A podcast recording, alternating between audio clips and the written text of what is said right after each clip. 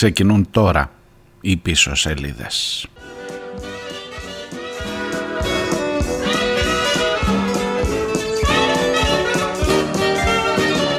Henry Kissinger,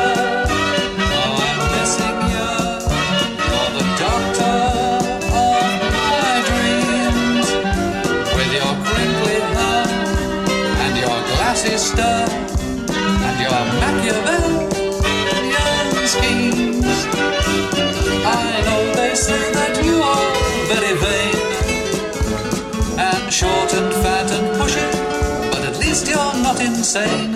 Henry Kissinger, how I'm missing you and wishing you were here. Henry Kissinger, how I'm missing you. You're so chubby and so neat with your funny clothes and your squishy nose. You're like a German parakeet.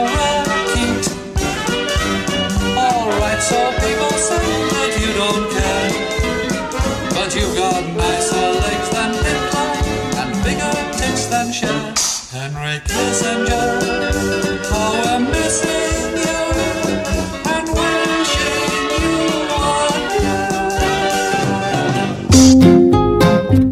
Γεια σας, γεια σας, καλώς ήρθατε. Ε, ξεκινούν οι πίσω σελίδες με ειδησιογραφία που μας προκύπτει το βράδυ. Πέθανε, πέθανε.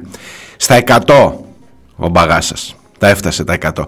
Και μέχρι τα 99 τουλάχιστον προσπαθούσε να καθορίζει τις τύχες του πλανήτη. Ή έπαιρνε ρόλο, έπαιρνε θέση, έπαιζε, έπαιζε ακόμα με τις απόψεις του στην διεθνή σκακέρα έναν συγκεκριμένο μικρό ή μεγαλύτερο ρόλο. Μιλώ για τον Χένρι Κίσιγκερ.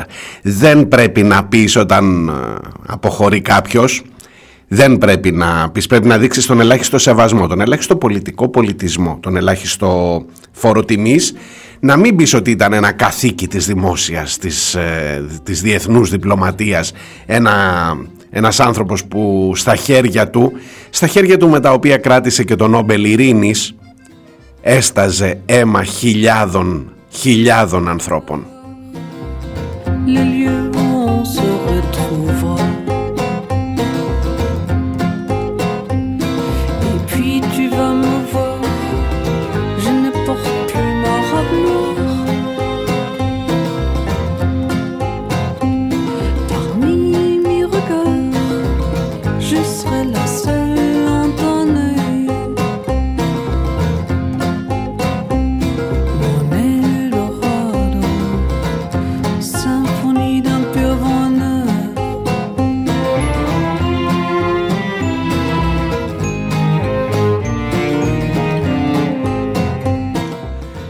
Όπου και να σταθείς, όπου και να κοιτάξεις την ιστορία του, στον ρόλο του σε αυτόν τον πλανήτη, ιδιαίτερα ως υπουργός Εξωτερικών των Ηνωμένων Πολιτειών από το 73 μέχρι το 79. Ό,τι δικτατορία, ό,τι πραξικόπημα έγινε σε εκείνα τα χρόνια αλλά και πριν και μετά, έχει την υπογραφή του.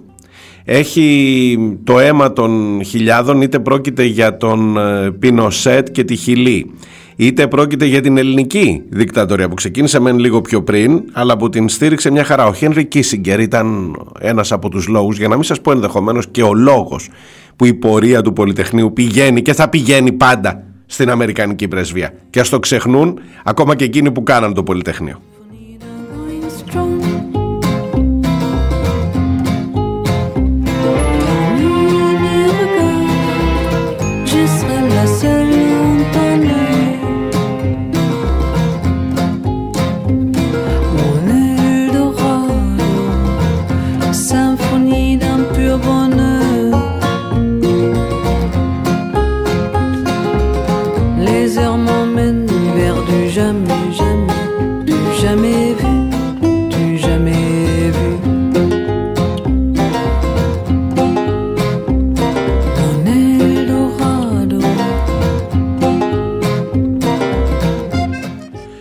Το Νόμπελ Ειρήνης ο Κίσιγκερ το πήρε επειδή βοήθησε λέει στην κατάπαυση του πυρός στο Βιετνάμ. Ε, βέβαια Ούτε η κατάπαυση του πυρός ε, έγινε στην πραγματικότητα τότε, αλλά εν πάση περιπτώσει ε, για να καταλάβεις λίγο και πώς δίνονται και τα Νόμπελ Ειρήνης και όλα αυτά, ε, έφυγε, έφυγε από αυτή τη ζωή έχοντας στις περγαμηνές του ένα Νόμπελ Ειρήνης. Ποιος; Ο Χένρι Κίσιγκερ. Μέχρι και πριν από ένα χρόνο υποστήριζε στεναρά την άποψη ότι στην Ουκρανία για παράδειγμα πρέπει να δώσουμε όπλα, πρέπει να την βάλουμε στο ΝΑΤΟ. Αφήστε τώρα ποια είναι τα συμφέροντα, ποια είναι τα, τα αισθήματά μας για κάθε λαό. Το θέμα είναι ποια είναι τα συμφέροντα των Αμερικανών. Και όπου τα συμφέροντα των Αμερικανών εξυπηρετούνται, είμαστε με αυτούς. Τόσο απλά, τόσο κοινικά, τόσο ξεκάθαρα.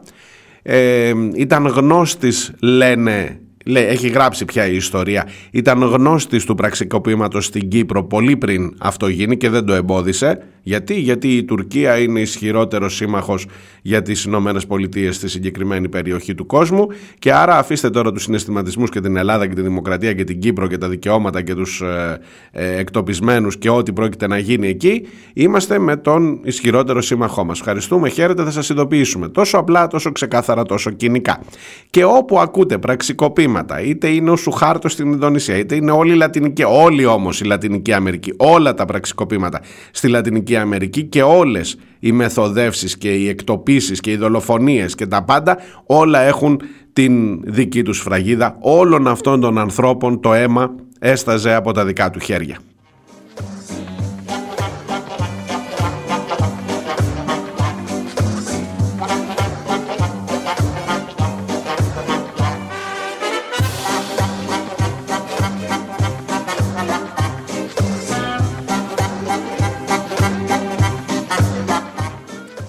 Όχι, όχι, Χάγκριμ, όχι, δεν πρέπει να πούμε τέτοια πράγματα. Ούτε ότι ήταν καθήκη, ούτε ότι πρέπει να είναι μπετόν αρμέ αυτό που θα τον σκεπάσει, ούτε και πολύ άργησε πάνω από όλα ο πολιτισμός μας.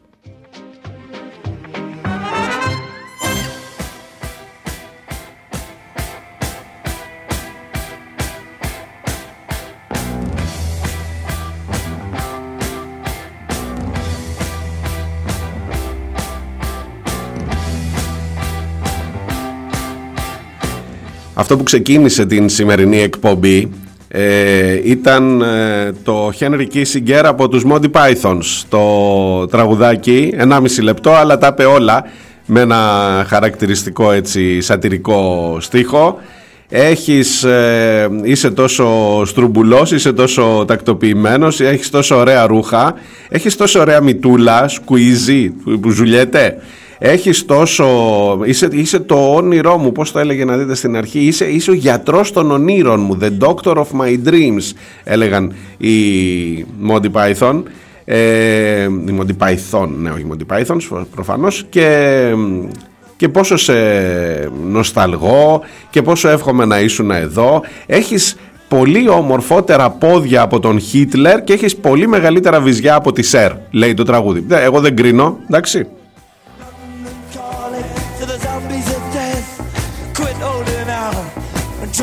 Another breath. London calling, and I don't wanna shout. But while we were talking, I saw you nodding out. London calling, see we ain't got no hide, except for that one with the yellowy eyes. The ice is coming, the sun's zooming in, engines stop running, the wheat is going big, a nuclear error. But I have no fear, cause London is drowning out. Είμαι ο Μάριος Διονέλης, ακούτε τις πίσω σελίδες της Πέμπτης. 30 ο μήνας, άντε και τέλειωσε αυτός. Γιορτάζουν οι Ανδρέες και οι Ανδριάνες. Χρόνια πολλά. Ε, ναι, ναι, Μπερσέκερ, ξέρω, Ανδρέας Λοβέρδος. Λοιπόν, άλλος, και γι' αυτόν, κοιτάξτε, γενικά, γενικά, όσο γνωριζόμαστε τώρα, εντάξει, αν είστε καινούργια ακροατές, θα λέτε τούτος εδώ είναι κάφρος. Δε, για ένα νεκρό υπάρχει εκείνος, εκείνος ο στοιχειώδης, ε, την, την πρώτη μέρα ειδικά ε, δεν θα το πω πολιτικός πολιτισμός εκείνη η στοιχειώδης εγκράτεια ότι ρε παιδί μου ε, άστο να πάει στο καλό ειδικά την μέρα που φεύγει ένας άνθρωπος για κάποιους ότι πρέπει να είσαι λίγο πιο... Λοιπόν, επιτρέψτε μου σας παρακαλώ να κάνω μια εξαίρεση. Είναι η πιο μισητή φυσιογνωμία για χιλιάδες ανθρώπους, για εκατομμύρια ανθρώπους σε όλο τον πλανήτη. Είναι μια φυσιογνωμία που καθόρισε τις τύχες όσων έζησαν που πήρε τις ζωές στα χέρια πολλών και δεν ε, ε, χαλαλίζω ούτε τη μέρα αυτή την πρώτη που είσαι συνήθως λίγο πιο εντάξει, οκ, όχι, όχι, ήταν καθίκι, συγγνώμη και στο καλό και να μην μας γράφει.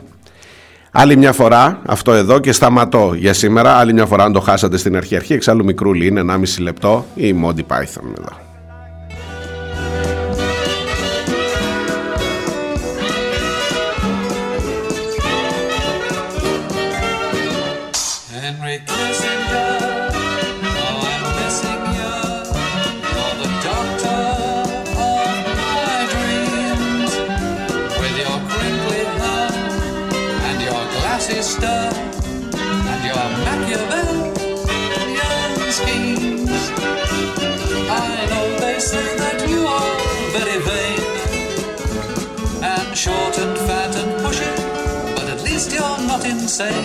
Henry Kissinger, how I'm missing you and wishing you were here.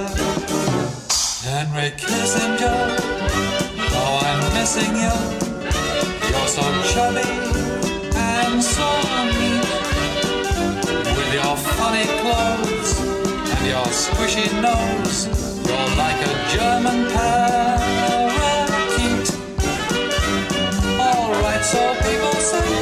little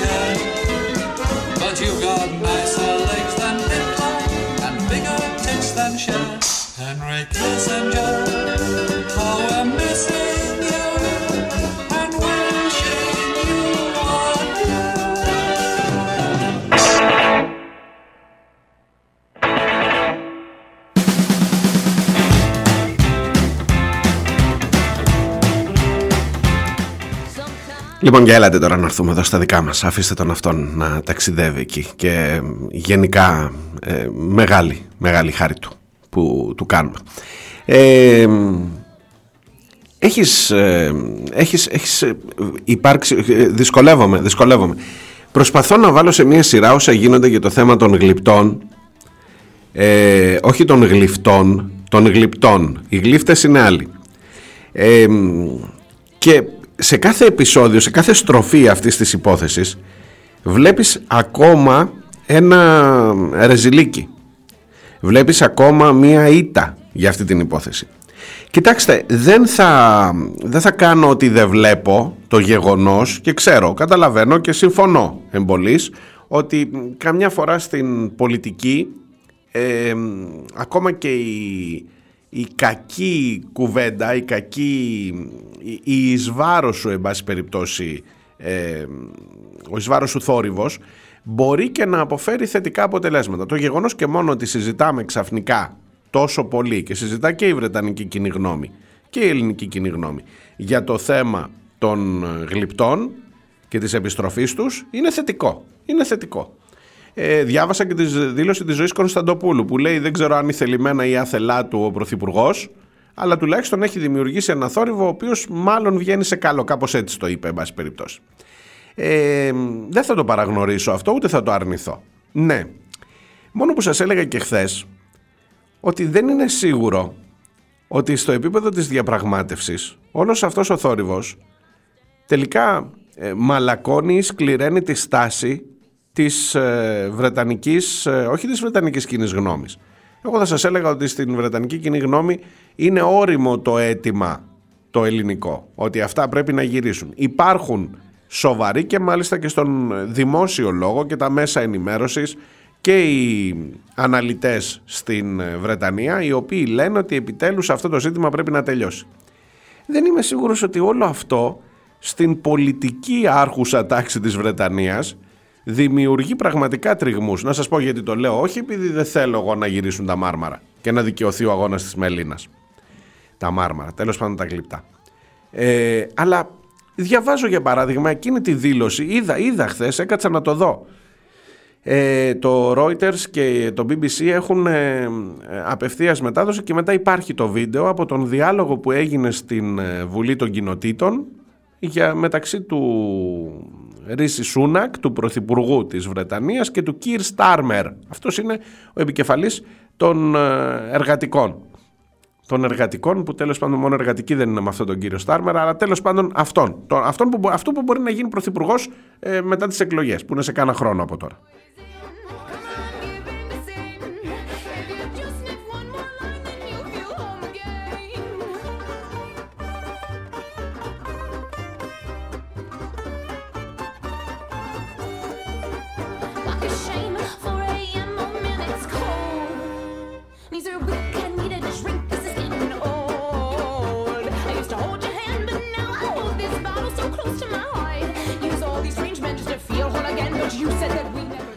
Λοιπόν, αν θυμάστε, αυτόν τον κύριο τον Στάρμερ τον είχε συναντήσει πριν δει τον Σούνακ, ο δικός μας.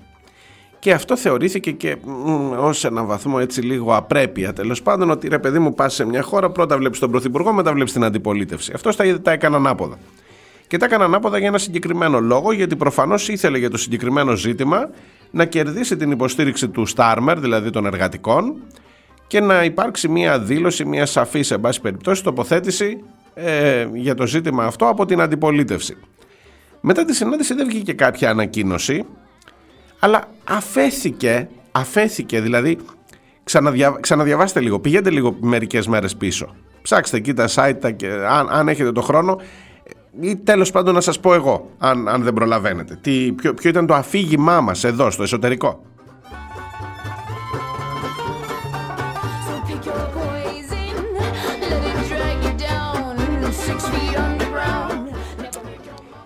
Λέγαμε εμείς εδώ ότι θύμωσε ο Σούνακ που είδε πρώτα τον Στάρμερ που είναι εν ώψη εκλογών που ο Στάρμερ υποστήριξε το αίτημα το ελληνικό και πήγε από εκεί πρώτα ο Μητσοτάκης και γι' αυτό μετά δεν τον δέχτηκε ο Σούνακ. Και αφέθηκε, και αφέθηκε να εννοείται ότι ο Στάρμερ μας υποστηρίζει, ότι είναι με εμάς, με τους δικούς μας, με, με τα δικά μας επιχειρήματα. Και ότι εν πάση περιπτώσει ερχόταν μπροστά σε ένα διέξοδο ο Πρωθυπουργός ο Βρετανός και γι' αυτό ακύρωσε τη συνάντηση και θύμωσε και στήλωσε τα πόδια και σου αφήνει να εννοηθεί ότι αν κερδίσουν οι εργατικοί που είναι αντίπαλο κόμμα σε σχέση με το Μητσοτάκη έτσι άλλο που η πολιτική είναι ίδια ειδικά με τον Στάρμερ ο Κόρμπιν άστο αποτελεί παρελθόν πια ε, θα τα πάρουμε τα μάρμαρα θα τα πάρουμε τα γλυπτά μας πίσω άμα κερδίσουν οι εργατικοί. Αυτό, αυτό έχει αφαιθεί στην, στην κοινή γνώμη, την ελληνική ρε παιδί μου. Όσο τουλάχιστον παρακολουθείς αυτή την ε, διένεξη, να την πω έτσι, των τελευταίων ημερών. Αμ δε, αμ δε. chains they are growing weak. Yes, I believe that these chains they are growing weak. They are growing. Και να σας πω γιατί. Γιατί το φέρανε μετά. Ήρθε στη Βουλή τη δική τους και πλακωθήκαν αυτοί μεταξύ τους τώρα. Έφυγε ο Μητσοτάκης από εκεί, τους άφησε να τσακώνονται. Του λέει, μα είναι δυνατόν να έρχεται ένας πρωθυπουργός ε, σύμμαχός μας για το θέμα ειδικά της μετανάστευσης; Τον έχουμε βάλει εκεί πέρα να πνίγει τους μετανάστες στην πύλο, στα pushbacks κλπ. Δεν το είπε έτσι ακριβώς, αλλά αυτό εννοούσε. Ε, είναι σύμμαχός μας στα θέματα της... Ε, ε, της, της αποτροπής της μετανάστευσης προς την Ευρώπη; Ε, και εσύ του φέρεσαι έτσι, είναι και συμμαχός μας οικονομικός, κάνουμε του κόσμου τις δουλειές κάτω εκεί κλπ. Εσύ είναι δυνατόν. Ε, του λέει ο άλλος αφού ήθελε να βάλει το θέμα των ε, γλυπτών κλπ. Και, και του λέει ο Στάρμερ, άκου να δεις. Και εμένα ήρθε και με είδε ο Μητσοτάκης. Σας περιγράφω τώρα την κουβέντα στο, Ευρωπαϊκό, στο, στο Αγγλικό Κοινοβούλιο, στο Βρετανικό Κοινοβούλιο. Ε, και εμένα ήρθε και με είδε ο Μητσοτάκης λέει, μου τα έθεσε όλα αυτά. Συζητήσαμε για την οικονομία, συζητήσαμε για τη μετανάστευση. Ναι, μου έβαλε και το ζήτημα των γλυπτών και είπα, προσέξτε, η Βρετανία δεν πρόκειται να αλλάξει το νόμο της που απαγορεύει να φύγουν γλυπτά από το Βρετανικό Μουσείο. Τόσο απλά λέει, μπορούσες να το κάνεις και εσύ γιατί δεν του το είπες. Α, έτσι του είπες, κύριε Κυρ, Κυρ Κυρ, Κυρ Στάμ- Στάρμερ. Έτσι του είπες. Γιατί δεν μας το λέει εμάς εδώ ότι του είπες ότι δεν πρόκειται να αλλάξει ο νόμος; Απλά μας λέει ότι συναντηθήκατε, ε, δεν βγήκε μετά κάποια ανακοίνωση, αλλά αφέθηκε έτσι να υπονοεί. Πες το ότι το είπες. Δηλαδή πρέπει να πας να δεις Βρετανική Βουλή για να μάθεις ότι και η αντιπολίτευση την οποία υποτίθεται ότι εμείς την προσετεριζόμαστε για να βάλουμε το ζήτημα και αυτή το ίδιο λέει, ότι δεν πρόκειται να αλλάξουμε το νόμο ρε, φύγε από εδώ, φύγε από εδώ.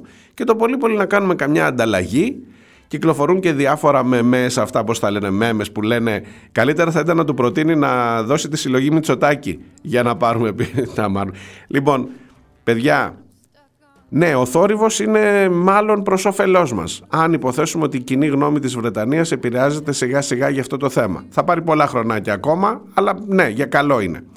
Σε ουσία της πολιτι... Στην ουσία της πολιτικής, στην realpolitik που έλεγε και αυτός που πέταξε σήμερα ε, για άλλους τόπους, ο Κίσιγκερ.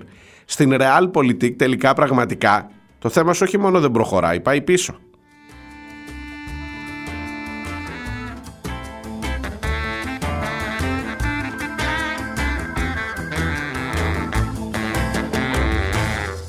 I'm hooked, line sinker, the whole works. Don't know exactly what I took,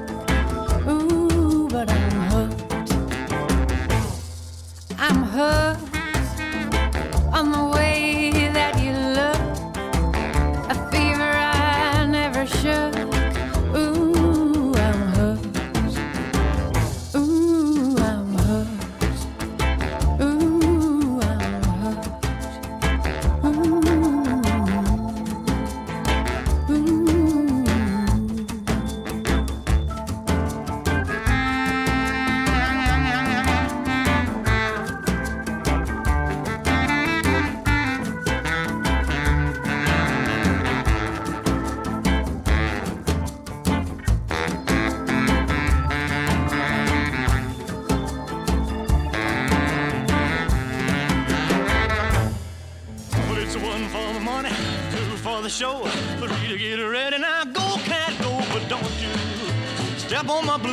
shoe.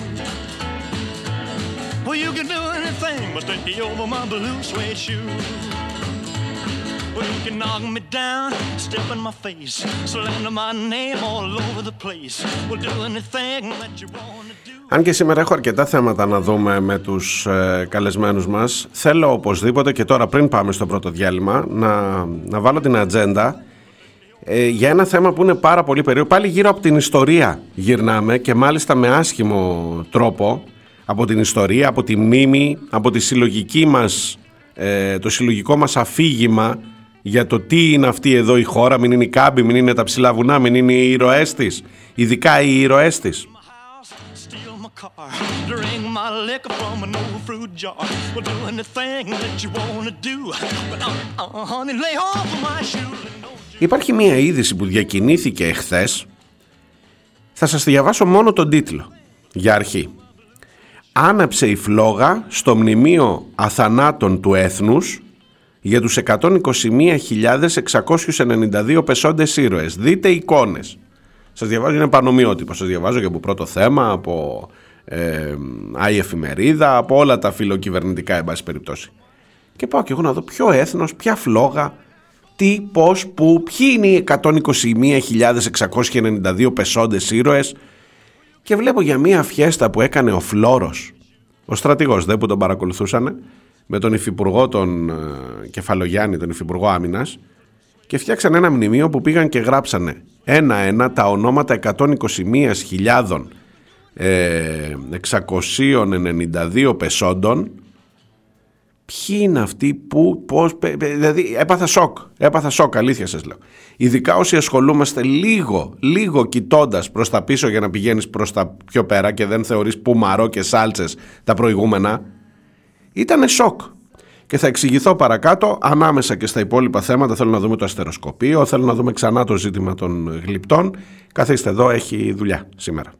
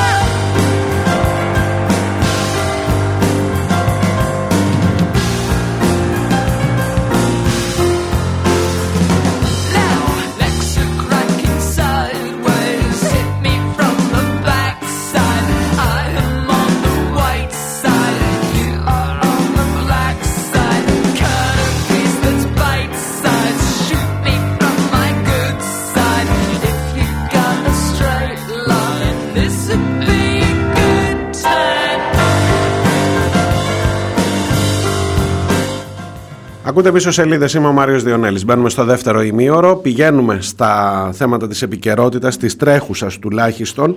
Σας έχω πει από χθες, ή μάλλον έχουμε μιλήσει εδώ και πολύ καιρό, για την υπόθεση του Εθνικού Αστεροσκοπίου. Για την υπαγωγή του, για την μεθοδευμένη και με το ζόρι υπαγωγή του με βάση τις, ε, συγγνώμη, με βάση τις αποφάσεις της κυβέρνησης στο Υπουργείο ε, Πολιτικής Προστασίας, Κλιματικής Αλλαγής κλπ. Ενώ μιλάμε για ένα ερευνητικό ίδρυμα, ενώ μιλάμε για έναν φορέα ε, εκπαιδευτικού και ερευνητικού επιστημονικού χαρακτήρα που διεκδικεί μέχρι και την τελευταία στιγμή και καλά κάνει την αυτοτέλειά του. Η πρώτη τηλεφωνική γραμμή για σήμερα φιλοξενεί τον κύριο ε, Παναγιώτη Μπούμη. Είναι διευθυντής ερευνών στο ε, Εθνικό Αστεροσκοπείο και είναι και πρόεδρος των ερευνητών του Αστεροσκοπείου, οι οποίοι χθες ήταν και στο δρόμο και οι οποίοι ενώ σε κινητοποιήσεις και οι οποίοι έχουν ε, εκδώσει και μία ανακοίνωση που ξεκάθαρα, με σαφήνεια, με επιχειρήματα κυρίως εκφράζουν την αντίθεσή τους στην κυβερνητική αυτή απόφαση. Κύριε Μπούμη, καλημέρα. Ευχαριστώ που είστε μαζί μου. Καλημέρα σας. Καταλαβαίνω ότι από την άλλη πλευρά δεν φαίνεται να υπάρχει κάποιο είδους ε, περιθώριο για συνεννόηση. Δεν ξέρω αν θα ξεκινήσω από εκεί. Αν, αν κάνει κάποιος ένα βήμα πίσω, αν ακούει, αν σας ακούει τελικά. Κοιτάξτε, μέχρι τώρα, ε, από ό,τι φαίνεται, δεν ακούει κανένας. Ε, έχουμε ζητήσει εμείς εδώ και δύο μήνες, καταρχήν να πω ότι είμαι ο πρόεδρος του Συλλόγου Ερευνητών του Εθνικού Αστεροσκοπείου Αθηνών. Του Συλλόγου των Ερευνητών, ναι, το είπα Ναι, ναι, λάθος. Ε, Συγγνώμη. απλώς είπατε ερευνητών, είναι ο Σύλλογος Το- Ερευνητών. του Συλλόγου Ερευνητών, ναι, ναι, ναι. ναι, ναι.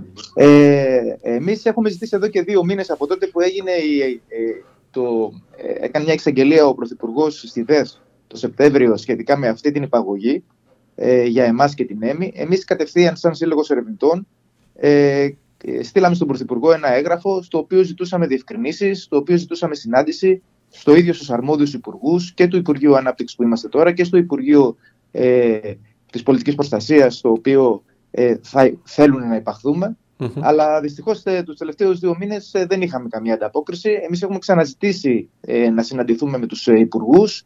Ακόμα και την, την προηγούμενη εβδομάδα είχαμε ζητήσει πάλι συνάντηση με τον κύριο Κικίλια, αλλά ε, όχι απλώς έχουμε τηλεφωνικά με τις γραμματείς, εγγράφο όπως μας ζητάνε, αλλά ούτε καν μας απαντάνε ε, για το αν, θα, αν μας δέχονται ή όχι για συνάντηση. Οπότε καταλαβαίνετε ότι νομίζω απαντάω με αυτόν τον τρόπο στην Ναι, απάντηση. βεβαίως. Ασφαλώς απαντάτε. Ε, εκείνο που μένει αναπάντητο για όλους μας ή τουλάχιστον που δίνει ο καθένας τις απαντήσεις του όπως τις αντιλαμβάνεται και γι' αυτό θέλω και τη δική σας γνώμη, είναι το από πού προέκυψε όλο αυτό το ζήτημα για την μεταφορά του Εθνικού Αστεροσκοπείου και της ΕΜΗ υποκρατικό έλεγχο με αυτόν τον τρόπο με, με- στο, στο Υπουργείο Κλιματικής Κρίσης.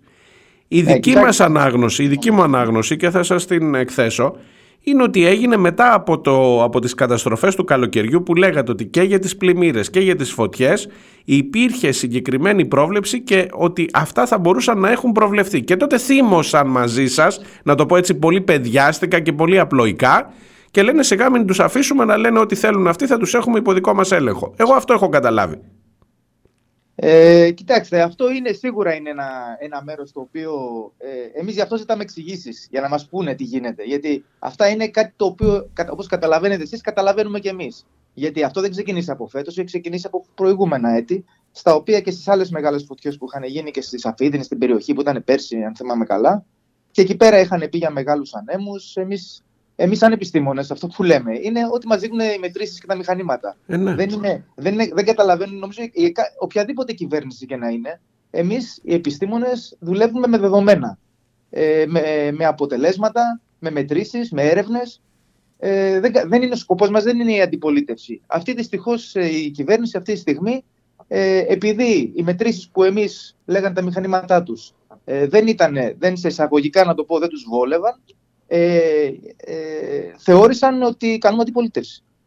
Ε, και γι' αυτό ένας τρόπος ε, θεωρούμε, υποθέτουμε, γιατί υποθέτουμε από τη στιγμή που δεν έχουμε μια επίσημη απάντηση, υποθέτουμε, έτσι, Ε, βέβαια. ε, ότι, ότι το κάνουν. Ένας από τους λόγους είναι και αυτός. Δηλαδή ότι αν μας πάνε στο Υπουργείο Πολιτικής Προστασίας, θα είμαστε στην πολιτική προστασία, άρα από εδώ και πέρα ό,τι γίνεται θα είμαστε συνυπεύθυνοι. Το είπε και ο Πρωθυπουργός στη Βουλή πρόσφατα, είπε ότι θα είμαστε υπόλογοι οι επιστήμονες ε, στα, στο, τι, στο ό,τι γίνεται και στο ό,τι λέμε. Στο οποίο δεν δεν θα πρέπει να καταλάβουν κάπως εδώ όλοι οι πολιτικοί ότι οι επιστήμονες δεν είναι υπόλογοι. Οι πολιτικοί εκλέγονται και είναι υπόλογοι στον κόσμο και στο λαό. Εσείς σε τι να είστε υπόλογοι, απέναντι στον καιρό, απέναντι στα φυσικά φαινόμενα που μελετάτε, απέναντι. Δηλαδή, δεν, δεν αναιρώ το ότι ο επιστήμονας μπορεί να κάνει και λάθος, αλλά Φυσικά δόξα και τω μπορεί Θεώ, να κάνει. έχετε κατακτήσει μια τεχνογνωσία. Δηλαδή, συζητάμε αυτή τη στιγμή για το αν το αστεροσκοπείο και η έμι κάνουν καλά τη δουλειά τους. Τι να σας πω. Ε, ε, δεν ξέρω αν ναι, συζητάμε αυτό το πράγμα, γιατί καταρχήν αυτό που να πω που είναι, πρέπει να διευκρινιστεί στον κόσμο και πρέπει να το καταλάβει είναι ότι το αστεροσκοπείο δεν είναι ε, ένα πο- μικρό ποσοστό της τάξης του 15% του προσωπικού ασχολείται με τις φυσικές καταστροφές. Ναι. Το αστεροσκοπείο κάνει έρευνα. Κάνει έρευνα εδώ και 180 χρόνια. Και η έρευνα που κάνει, η- το μεγαλύτερο ποσοστό, το 85% δεν είναι σε τομείς που ασχολούνται με τις φυσικές καταστροφές. Άνθρωποι που ασχολούνται με την αστροφυσική, με το διάστημα, διασ- ε, διαστημική τεχνολογία, με τον ήλιο, με, ε, με, με δεδομένα από δορυφόρους, δηλαδή πράγματα τα οποία δεν έχουν να κάνουν με τις φυσικές καταστροφές. Ναι, αλλά τολμάτε να λέτε ότι αυτή η κακοκαιρία θα μπορούσε να προβλεφθεί και αυτό στοιχίζει πολιτικά. Α- αυτό είχε καταλαβαίνω γίνει. εγώ. Αυτό, κα- είχε γίνει, είχε γίνει. Αυτό είναι αλήθεια ότι είχε γίνει πρόβλεψη για τις τελευταίες ε, τις κατασ... ε, ζημιές που, είχαν, γι- που γίνανε στη Θεσσαλία. Είχε γίνει πρόβλεψη για την ποσότητα του νερού που θα πέσει, ε, οι οποίες οι προβλέψεις ε, δεν ληφθήκαν υπόψη. Μάλιστα. Και οι οποίες Ε, να προβλέψεις ξέρετε ότι ήταν εμείς- σωστές.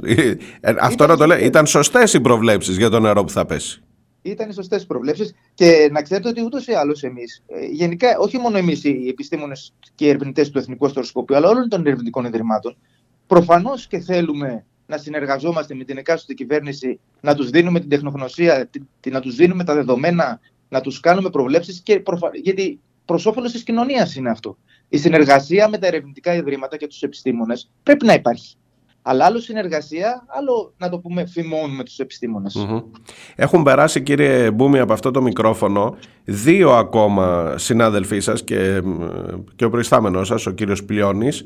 Ο κύριος Κώστας Λαγουβάρδος μου είχε πει κανείς δεν θα επιβάλλει τι θα λένε οι επιστήμονες του αστεροσκοπείου ενώντας ερευνητικά και ο κύριος Πλιώνης μου έχει πει αν η έρευνα θεωρείται πολιτική σκοπιμότητα είμαστε ξανά στο μεσαίωνα. Το δικό σας το μέτωπο όλων των εργαζόμενων εκεί είναι αραγές, είναι στην ίδια κατεύθυνση, ζητάτε μ, τα ίδια πράγματα όλοι, είναι αυτονόητη η κοινή σας στάση εκεί στο αστεροσκοπείο και στην ΕΜΗ; Κοιτάξτε, για την ΕΜΗ δεν μπορώ να σας πω γιατί δεν γνωρίζω. Ναι. Ε, είναι, η, ΕΜΗ, η ΕΜΗ είναι λίγο ε, διαφορετικό πράγμα από εμάς. είναι δηλαδή ε, μια- η Εθνική Μητρολογική Υπηρεσία ανήκει σε άλλο Υπουργείο, δεν ανήκει στο, στο, στο Γενική Γραμματεία Έρευνας και Καινοτομίας. Ναι. Δεν είναι ερευνητικός ερευνητικός φορέας. Ε, είναι στο Υπουργείο Εθνικής Άμυνας, στο στρατό δηλαδή ανήκει. Ναι, αυτή ναι, τη ναι. στιγμή. Ε, οπότε δεν μπορώ να σας πω για αυτούς, αλλά τουλάχιστον για εμάς ε, ο, οι αποφάσεις που έχουμε πάρει και ο Σύλλογος Ερευνητών αλλά και ο Σύλλογος προσω- Προσωπικού, γιατί είμαστε μαζί όλοι, όλοι Βεβαίως. οι- όλο το προσωπικό του αστεροσκοπείου, ε, είμαστε μαζί ναι, και προσπαθούμε να εξηγήσουμε τα αυτονόητα και προσπαθούμε να εξηγήσουμε το λάθος που πάει να γίνει. Γιατί είναι ένα λάθος αυτό που πάει να γίνει. Ε, για την, ε, δεν είναι μόνο η ελευθερία και η προστασία της ακαδημαϊκής ελευθερίας, που είναι πάρα πολύ βασικό συστατικό για την έρευνα, αλλά είναι και όλα τα υπόλοιπα προβλήματα που θα δημιουργήσει αυτό το άρθρο αυτή τη στιγμή, έτσι όπως είναι αυτή τη στιγμή. Μμμ. Δηλαδή, εμείς οι ίδιοι οι επιστήμονες αυτή τη στιγμή δεν ξέρουμε το αύριο. Δεν ξέρουμε από 1η Πρώτου του 2024 τι ακριβώς θα κάνουμε. Ε, θε- δεν υπάρχει θεσμική υπόσταση αυτή τη στιγμή στο νόμο. Ναι. Όλα τα ερευνητικά έργα που τρέχουμε αυτή τη στιγμή στο αστεροσκοπείο, πώς θα λειτουργήσουν, τα οποία εποπτεύονται από τη Γενική Γραμματεία Έρευνας και Τεχνολογία και, και Καινοτομίας, Ναι. η οποία έχει, έχει και το προσωπικό της Γενικής Γραμματείας ε, έχει πει στην κυβέρνηση ότι είναι μεγάλο λάθος αυτό που πάει να γίνει και ότι θα υπάρξει μεγάλο πρόβλημα στο, στην οικονομική διαχείριση. Δηλαδή, μιλάμε αυτή τη στιγμή, υπάρχει κίνδυνος να χαθούν πάρα πολλά λεφτά. Της τάξης των 60-70 εκατομμυρίων που παίρνουμε από, το, ε, από τα Ταμεία Ανάκαμψης, ε, Μμμ. και την Ευρωπαϊκή Τράπεζα Επενδύσεως, που δεν ξέρουμε τι θα γίνει με αυτά τα χρήματα. Γιατί αυτά τα χρήματα είναι υπεύθυνοι και τα διαχειρίζεται το, ε, με- για το αστεροσκοπείο η Γενική Γραμματεία Έρευνας και Καινοτομίας. Ναι. Αν εμείς αλλάξουμε Γενική Εσείς φεύγετε, Γραμματεία- μένετε χωρίς γενική γραμματεία από πάνω να υποπτεύεστε, πάτε σε ένα υπουργείο με τον Ναι. κύριο Κικίλια, το οποίο δεν έχει την υποδομή προφανώς αυτή, ούτε έχει το προσωπικό, ούτε θα το αποκτήσει μέσα σε Κοιτάξτε, 20 μέρες πάμε, από πάμε σήμερα. σε μια Γενική Γραμματεία Πολιτικής Προστασίας, η οποία δεν έχει οργανόγραμμα αυτή τη στιγμή. δεν ξέρουμε καν δηλαδή τι Είναι- θα γίνει. θα ήταν δηλαδή, αν έχουμε δεν- απορίες. δεν, Ναι. είναι, δεν το λέμε, δεν είναι ότι, ότι το λέμε και είμαστε υπερίεργοι. Είναι ότι προσπαθούμε να δούμε τι θα κάνουμε από την επόμενη μέρα. Εμείς, δηλαδή, είμαστε, ε, ε, εγώ προσωπικά να σας πω, εγώ είμαι αστροφυσικός. Ασχολούμαι με τη διαστημική τεχνολογία, με επιστημονικά όργανα, με τηλεσκόπια. Τι θα κάνω στην πολιτική προστασία, σαν επιστήμονας. Ακούγεται, θα ήταν, θα ήταν αστείο αν δεν ήταν, θα ήταν γελίο κύριε Μπούμη και με, με συγχωρήστε μου για την έκφραση, αν δεν ήταν τόσο τραγικό, τόσο, τόσο αποκαρδιωτικό για το πού πηγαίνουμε από εδώ και πέρα. Εύχομαι να σας ακούσουν ειλικρινά και κρατώ τη γραμμή μας ανοιχτή για να συνεχίζετε τον αγώνα σας αυτό όσο, όσο μπορεί να, να κρατήσει και όσο μπορεί να δικαιωθεί. Ε, Ευχαριστούμε. Εμείς να σας πούμε απλώς ότι την ε, Τρίτη κάναμε μια κινητοποίηση εχθές έξω από το Υπουργείο Ναι, ναι. της πολιτικής προστασίας. Ε, ζητήσαμε ζητήσαμε να, ε, να μας δεχτεί ο Υπουργός, δεν ήταν εκεί. Ζητήσαμε να παραδώσουμε κάποια έγγραφα και κάποιο ψήφισμα στην γραμματέα του Υπουργού και δεν μας δεχτήκανε. Ούτε γραμματέας. Ούτε οι γραμματέας δεν μας δεχτήκανε και τελικά κατέβηκε ένας υπασπιστής από το γραφείο του Υπουργού και μας πήρε πίσω από τα κάγκελα τα χαρτιά για να μας δώσει ένα αριθμό Άκου να πρωτοκόλλου. δεις, ρε. Για να, Α, κα- δηλαδή, δηλαδή, δηλαδή- το προσωπικό το οποίο τους επιστήμονες που μας ζητάνε να πάμε για να βοηθήσουμε στην πολιτική προστασία δεν δέχονται καν να μας δούνε.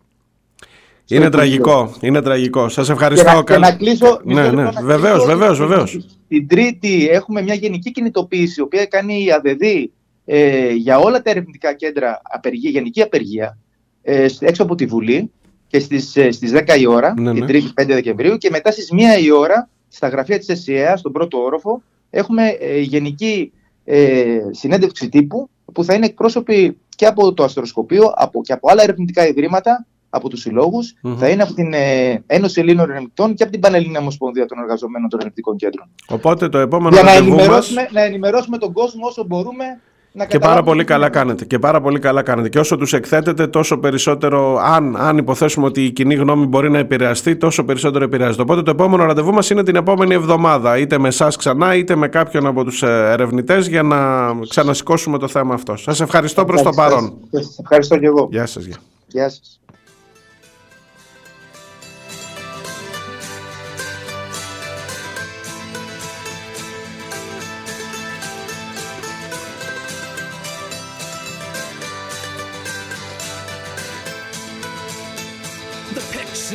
The story. This life had many shades. I'd wake up every morning and before I'd start each day, I'd take a drag from last night's cigarette that smoldered in its tray.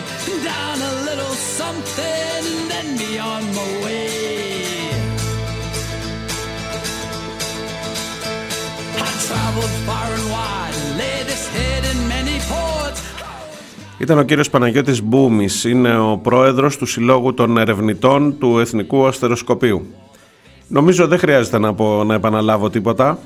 Ο άνθρωπος είναι, λέει, ασχολείται με τη διαστημική τεχνολογία, τι θα κάνει στην πολιτική προστασία, πού είναι η γενική γραμματεία που τους εποπτεύει, που παίρνει και χρήματα για να τους εποπτεύει από ευρωπαϊκά κονδύλια, πού είναι, πού είναι ο υπουργός, πού είναι ούτε η γραμματέας δεν κατέβηκε ρε παιδιά. Και τα πήρε ο υπασπιστής, λέει πίσω από τα κάγκελα. Τα ακούσατε το υπόμνημά τους. Τους επιστήμονες αυτής εδώ της χώρας. Α το καλό. Your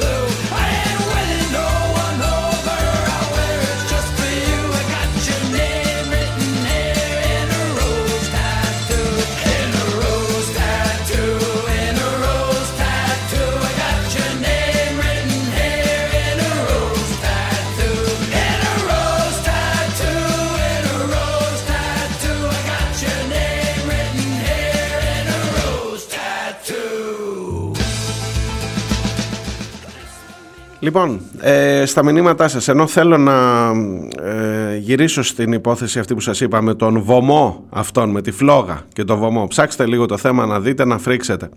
Ε, ο, η Άννα μου γράφει εξαιρετική Monty Python, εξαιρετική τοποθέτηση για αυτή την άθλια προσωπικότητα για τον Κίσιγκερ. Πολλές καλημέρες από τον ε, Βλάχος, του, του ωραίες οι μουσικές. Ευχαριστώ για το σχόλιο. Το πραγματικό λυπηρό, λέει, με τη σημερινή κοινωνία είναι η ανικανότητα κριτικής σκέψης. Ανακυκλώνουν ό,τι ακούν από το μαύρο κουτί, εκθιάζουν τον Μιζωτάκη χωρίς να γνωρίζουν το γιατί. Αρχίζω να πιστεύω ότι έχουν λοβοτομηθεί. Δεν ξέρω αν ήταν πάντα έτσι.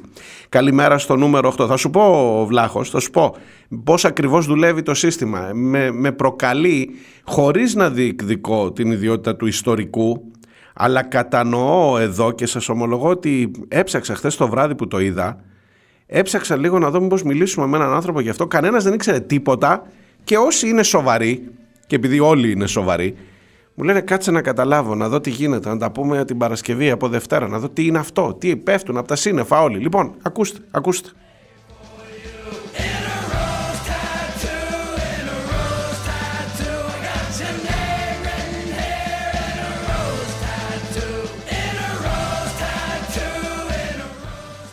Πήγανε που λέτε στο στρατόπεδο Παπάγου.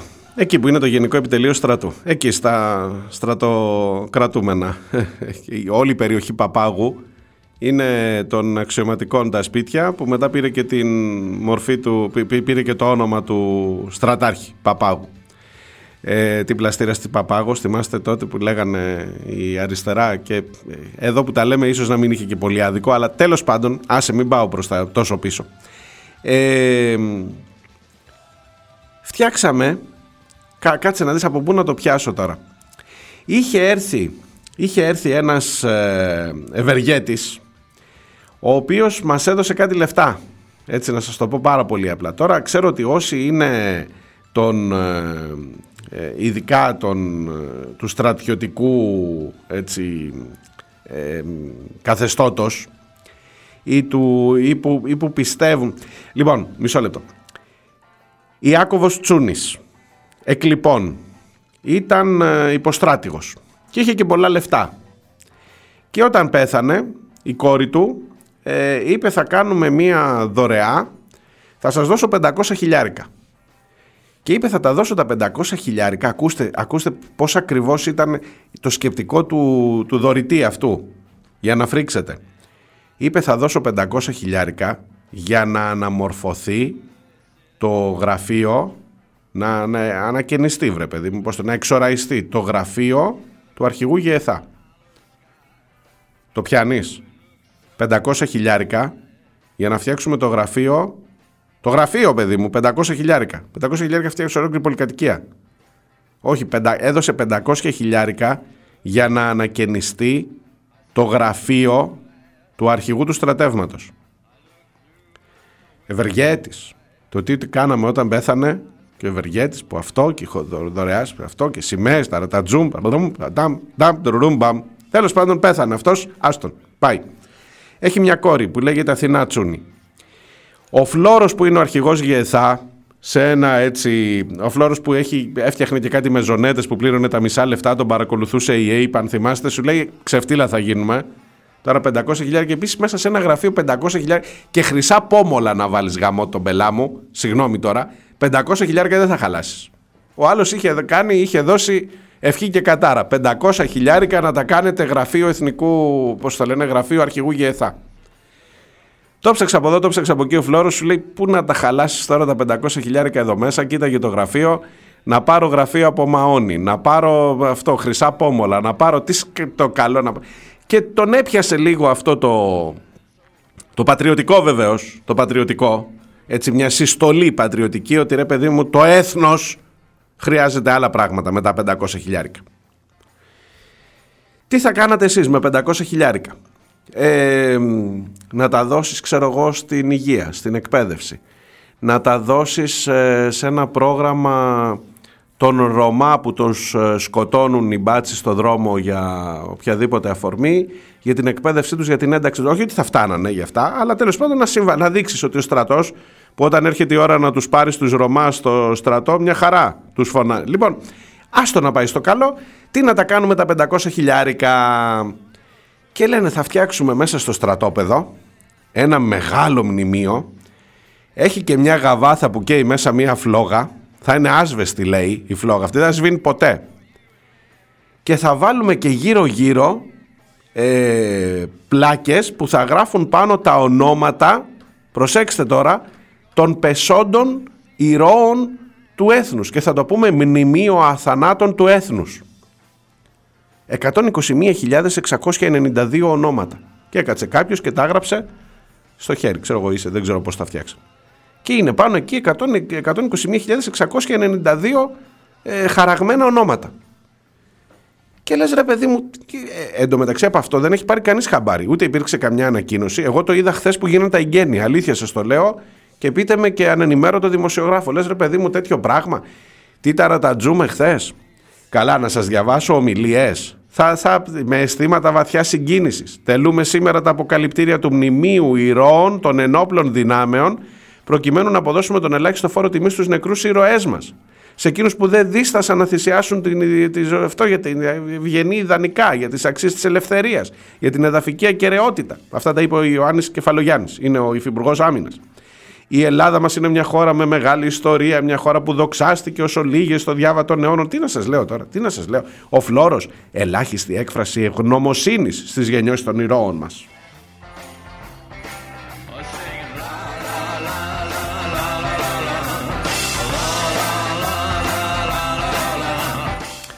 Δύο ερωτηματάκια. Και θα τα πάμε και παρακάτω, μετά, αφού, μετά το διάλειμμα. Δύο ερωτηματάκια έτσι για αρχή. Να τα σκεφτείτε στο διάλειμμα.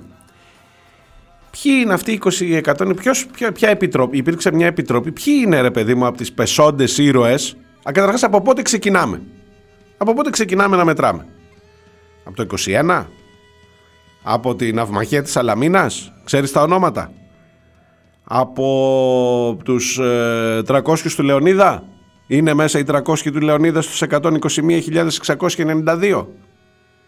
Από πού ξεκινάμε; Και δεν μου λες άμα φτάσεις στον εμφύλιο ποιοι είναι αυτοί που πέσαν για την πατρίδα και ποιοι είναι αυτοί που πέσαν; Καταλαβαίνεις τι θέματα μπαίνουν εδώ; Κατανοείς για πόσο μεγάλο σκάνδαλο; Κατανοείς ότι αυτό το έθνος, αν υπάρχει που να πάρει ευχή, έχει, έχει μια συλλογική μνήμη μέχρι τώρα που λέει φτιάχνω ένα μνημείο άγνωστου στρατιώτη. Ο άγνωστος στρατιώτης που συμβολίζει ό,τι θέλει εκείνη την ώρα. Και μνημεία γνώστου στρατιώτη δεν υπάρχει μόνο στο Σύνταγμα και στην ε, Πλατεία Ελευθερίας στο Ηράκλειο που ζω εγώ, έναν άγνωστο στρατιώτη έχει. Πάμε, καταθέτουμε μνημή. Ε, Στεφάνια. Και λες, ο άγνωστος στρατιώτης δεν είχε όνομα, δεν διεκδίκησε ποτέ το όνομά του να μπει σε καμία πλάκα ο άγνωστος στρατιώτης. Ο Φλόρος ε, τα βάζει πάνω στις πλάκες. Και εν πάση περιπτώσει, αφού τα βάζεις και αρχίζουν να παίρνουν όνομα και υπόσταση οι άγνωστοι ήρωες, ο άγνωστος στρατιώτης, έχω να ρωτήσω πάρα πολλά. Ποιους διάλεξες, ποιοι είναι οι 121.000 παιδί μου, από πότε ξεκινάμε να μετράμε; Λοιπόν, διάλειμμα. Έρχομαι σε λίγο. Έχω να πω πολλά γι' αυτό. Χωρίς να είμαι γνώστης, σας υπόσχομαι ότι θα είναι θέμα που θα απασχολήσει τις επόμενες εκπομπές.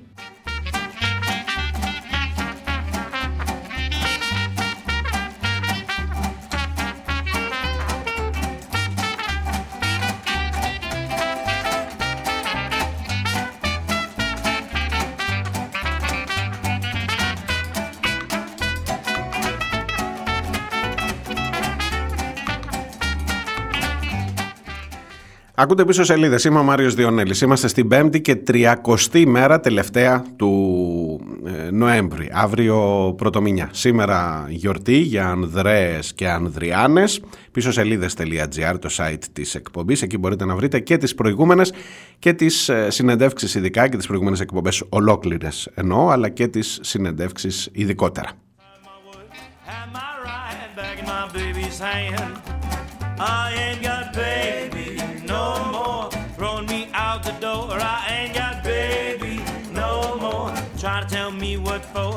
I'm running like a neon cocaine freak down the dirty, dirty streets of New Orleans. Dreaming I'm already gone long before she gave me the old heave ho.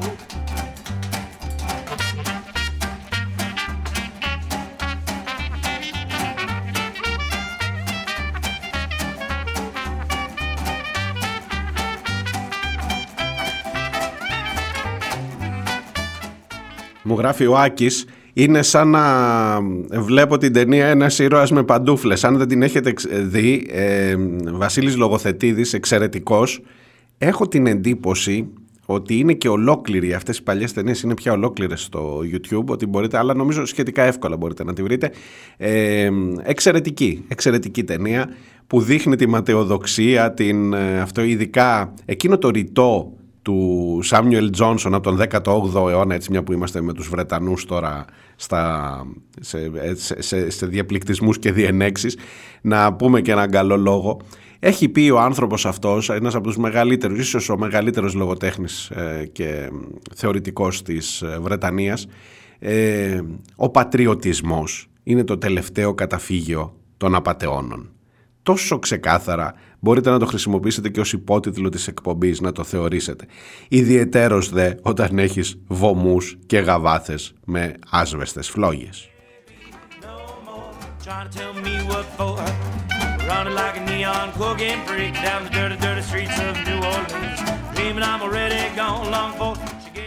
Το θέμα για το οποίο σας κουράζω, αν ανοίξατε τώρα τα ραδιόφωνά σας, είναι αυτή η τελετή η Ταρατατζούμ για την ε, δημιουργία του μνημείου των αθανάτων του έθνους στο στρατόπεδο Παπάγου.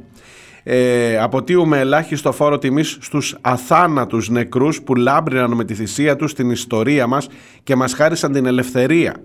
Το χρέος μας απέναντί τους είναι μεγάλο και κάθε στιγμή πρέπει να αποδεικνύουμε ότι είμαστε αντάξιοι απόγονοί τους. Χρωστάμε σε αυτούς που ήρθαν, πέρασαν, θα έρθουν, θα περάσουν. Κριτές θα μας δικάσουν οι αγέννητοι οι νεκροί. Αυτό είναι παλαμάς και το έβαλε μέσα στον λόγο του χθες ο Ιωάννης Κεφαλογιάννης που μάλιστα από Γιάννης Κεφαλογιάννης αυτός ο πιτσιρικάς ο ανιψιός εδώ και κριτικός δικός μας είναι να ξέρετε από εδώ τον στείλαμε στην Αθήνα γιατί άμα δεν έχει δύο-τρεις Κεφαλογιάννηδες μες στη Βουλή δεν την παλεύουμε ε, τώρα ξαφνικά στα, ως, υπουργ, ως υφυπουργός Εθνικής Άμυνας έχει γίνει Ιωάννης Κεφαλογιάννης στα δελτία τύπου.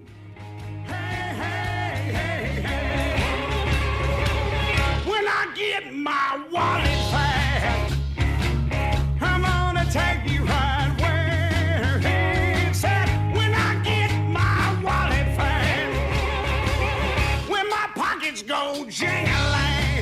Και μετά ήρθε ο Φλόρος, ο παρακολουθούμενος Φλόρος.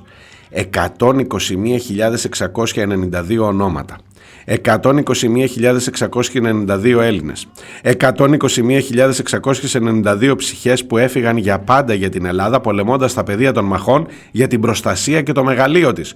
Όλοι αυτοί που τα ονόματά τους είναι από σήμερα εδώ και για πάντα θα μας θυμίζουν ότι η θυσία για την πατρίδα δεν είναι ποτέ μάταιη στον διαρκή και αταλάντευτο υπαρξιακό αγώνα της για τα ιδεώδη της ελευθερίας και το πανάρχαιο χρέος της να αντιμετωπίσεις αυτήν εδώ τη μικρή αλλά τόσο σημαντική γωνιά του πλανήτη με σθένος και αυταπάνηση. Όταν βάλεις τελεία πες μας και εμάς στρατηγέ. Κάθε αντικσότητα και κάθε επιβουλή όπως επίσης να απαντά με αποφασιστικότητα και σθένος στις κατά καιρούς προκλήσεις και απειλές από όπου και αν προέρχονται. Μάτωνα αυτό. Πο- πώς τα γράφεις αυτά ρε παιδί μου; Βάλε μια τελεία Βάλε μια τελεία. Στρατηγέ. Στρατηγέ. Ακούει, ίσως το κάνει για να μπερδέψει την ΕΕΠ. Γιατί ξέρει ότι τον ακούνε. Σου λέει γράφε, γράφε, γράφε, θα κουραστεί ο άλλος να γράφει. Ξέρω εγώ.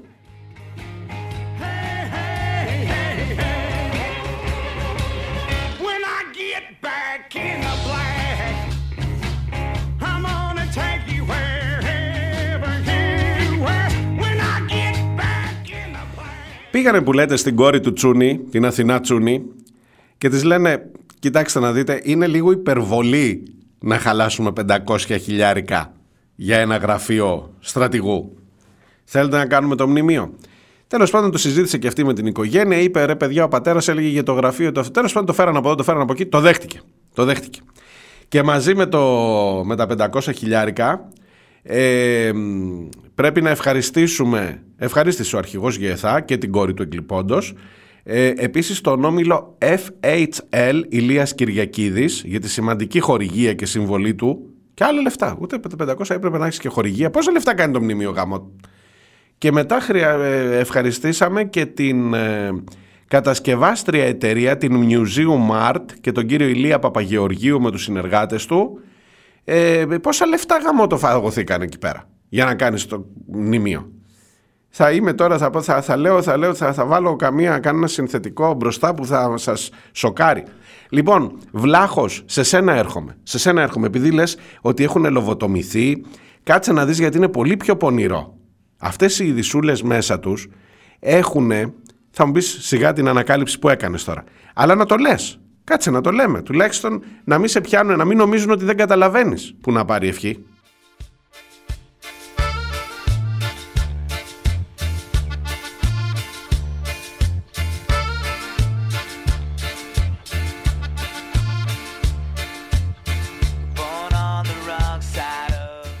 Λοιπόν, υπάρχει, υπάρχουν κενά πολλά. Δεν έχει βγει παραμικρή ανακοίνωση. Σας λέω την αλήθεια, το έψαχνα χθες το βράδυ ε, να δω τι, τι άλλο έχει υποθεί. Ποιοι είναι οι 121 121.692 Έλληνες. Πουθενά, πουθενά παιδιά.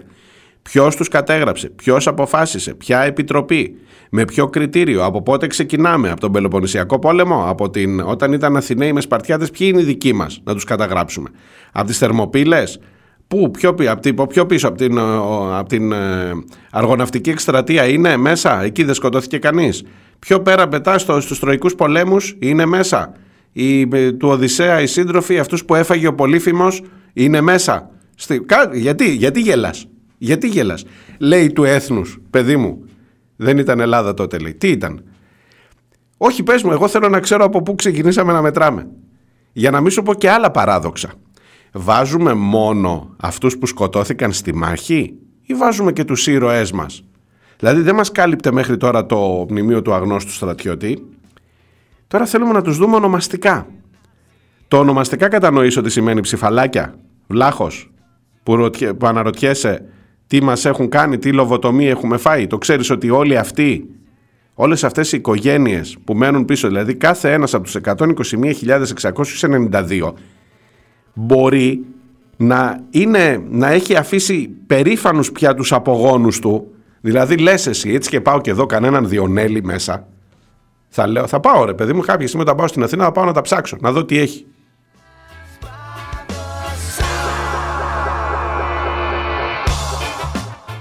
Λοιπόν, άκου να δεις. Πάω εγώ και βλέπω Ρε εσύ έχει μέσα τον, α, ξέρω εγώ, Αγαμέμνονα Διονέλη που έζησε το 1800 τόσο και οπ, κοίτα ρε ο Μητσοτάκης ρε, κοίτα ρε ο Μητσοτάκης μας έβαλε εδώ.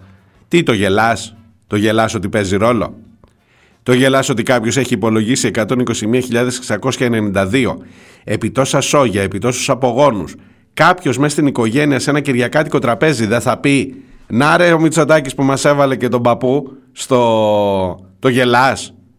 Κατανοείς ότι δεν είναι λοβοτομή, είναι η- το, το να γαργαλίσεις τα πιο ταπεινά κίνητρα, τα πιο...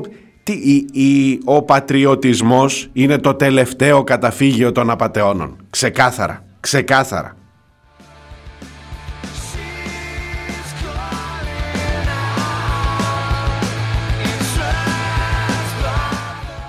Άλλη απορία. Όχι, να τη θέσω εδώ μπροστά σας ε, και την κάνω σήμερα μόνος μου την κουβέντα. Σας λέω, κανένας ιστορικός σοβαρός, όσους απευθύνθηκα χθες το βράδυ, δύο τηλέφωνα τέλος πάντων, δεν θα σας πω τώρα ονόματα, θα ακούσετε την επόμε- στις επόμενες εκπομπές, ίσως από Δευτέρα. Να δούνε και αυτοί, γιατί είναι σοβαροί άνθρωποι και λέει, κάτσε να δω τι είναι. Τι είναι αυτή η παπάντζα εδώ, γιατί το κατανοούν ότι πρόκειται για παπάντζα. Αλλά σου λέει, κάτσε να ξέρω τι θα πω. Γιατί αυτός δεν είναι σοβαρός ο Φλόρος και ο Κεφαλογιάννης, αλλά εγώ δεν μπορεί να εκτεθώ να δω ποιος, αν υπήρξε κάποια επιτροπή που να διάβασε, να δει ποια, ποια στοιχεία. Λοιπόν, άλλη, άλλη απορία. Τα, τα θέτω εγώ σήμερα εδώ και αφήσα να τα συζητήσουμε τις επόμενες μέρες. Δεν μου λέτε, ε, είναι εκεί 121.692 ήρωες του έθνους. Ε, είναι οι πεσόντες. Οι πεσόντες. Δεν μου λες, πες ένα όνομα ρε παιδί μου, είσαι στο σχολείο, είσαι τρίτη δημοτικού, πρώτη. Πες ένα όνομα που σου έρχεται για ήρωες του έθνους. Πες ένα, το ποιος σου ποιος σου έρχεται το πρώτο. Το πρώτο, πρώτο, πρώτο όνομα που σου έρχεται. Δεν είναι Κολοκοτρόνη. Κολοκοτρόνη. Είναι ο Κολοκοτρόνη στους. Ε, άσε τους στη ναυμαχία της Αλαμίνας, άσε τους 300, έλα πιο εδώ, πιο κοντά. Ή μην έρθει πολύ κοντά, γιατί θα φτάσει σε εμφύλιο και τέτοια και εκεί θα ζορίσουν πολύ τα πράγματα. Εκεί θα, θα, θα τα φάμε τα μουστάκια μας. Έλα στο 21, ρε παιδί μου, που είναι και 200 χρονάκια απόσταση, ε, 202 και εν πάση περιπτώσει έχεις μια απόσταση ασφαλείας. Κολοκοτρώνεις γαμότο. Κολοκοτρώνεις. Λες, ε, αφού έχουν βάλει 121.692 δεν μπορεί να μείνει ο κολοκοτρώνη με κανονικά θα πρέπει να είναι πρώτος πρώτος. Παρακάμπτοντας την αλφαβητική σειρά. Λοιπόν, εκεί έχει πεσόντες. Ο κολοκοτρώνης δεν έπεσε. Τον κολοκοτρώνη τον βάλαμε φυλακή, αν θυμάστε μετά. Ο Κολοκοτρώνης τελικά πέθανε στο σπίτι του. Ήσυχος, στην οδό Κολοκοτρώνη. Να ξέρετε, στην Αθήνα, εκεί ήταν το σπίτι του Κολοκοτρώνη. Γι' αυτό λέγεται και η οδός Κολοκοτρώνη. Κολοκοτρώνη. Εκεί είναι και τα γραφεία της εφημερίδας συντακτών. Εκεί ήταν και τα πρώτα γραφεία της ελευθεροτυπίας όταν βγήκε. Ιστορικός δρόμος. Γενικά τώρα παρεκτρέπομαι, ξέρω. Εντάξει. Λοιπόν, Κολοκοτρώνης. Δεν πέθανε στο πεδίο της μάχης ο Κολοκοτρώνης. Είναι στους ήρωες του έθνους.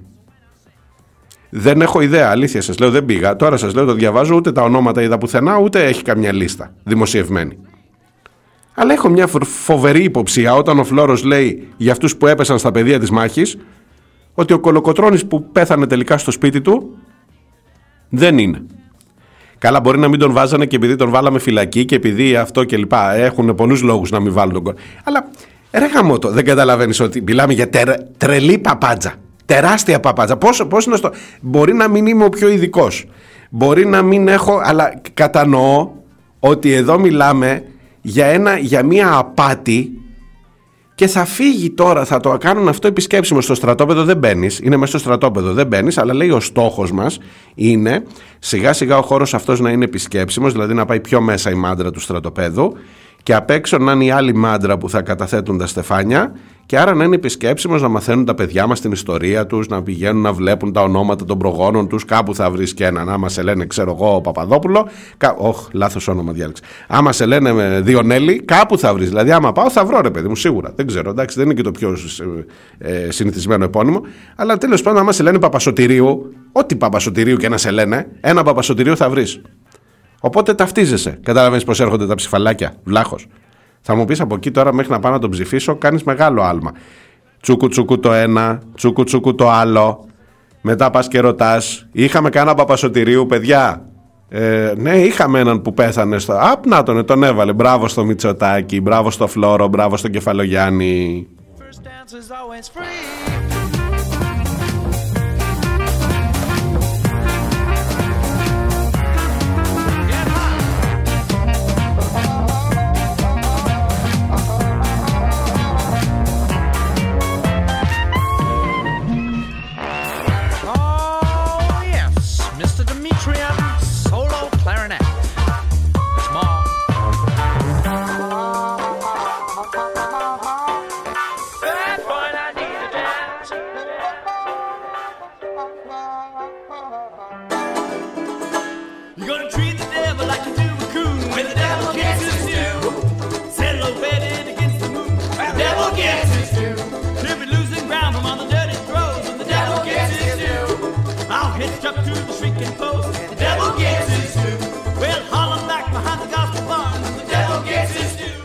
Ο Βλάχος γράφει Ελλάδα, μια χώρα από τρεις-τέσσερις οικογένειες που πάντα κάνανε πάρτι, κεφαλογιάννηδες.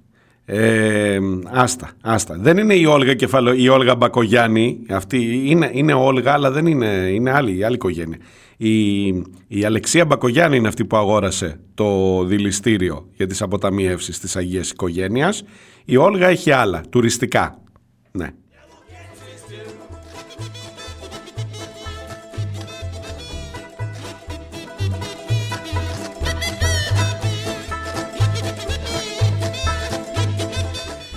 Το στρουμφάκι μου γράφει νομίζω ότι ένα τέτοιο είδος ψηφοφόρου που θα ψηφίσει γιατί κάθε ιστορικό πρόσωπο για το, γιατί είδε ένα ιστορικό πρόσωπο δικό του σε μνημείο είναι ήδη καμένο. Οπότε δεν νομίζω ότι αλλάζει και κάτι. Άκου να δεις νομίζω ότι κάνεις λάθος. Ε, ξέρεις γιατί όχι ότι ναι α, αν πηγαίνεις με αυτό το κριτήριο ε, ήδη είσαι αλλού, είσαι αλλού.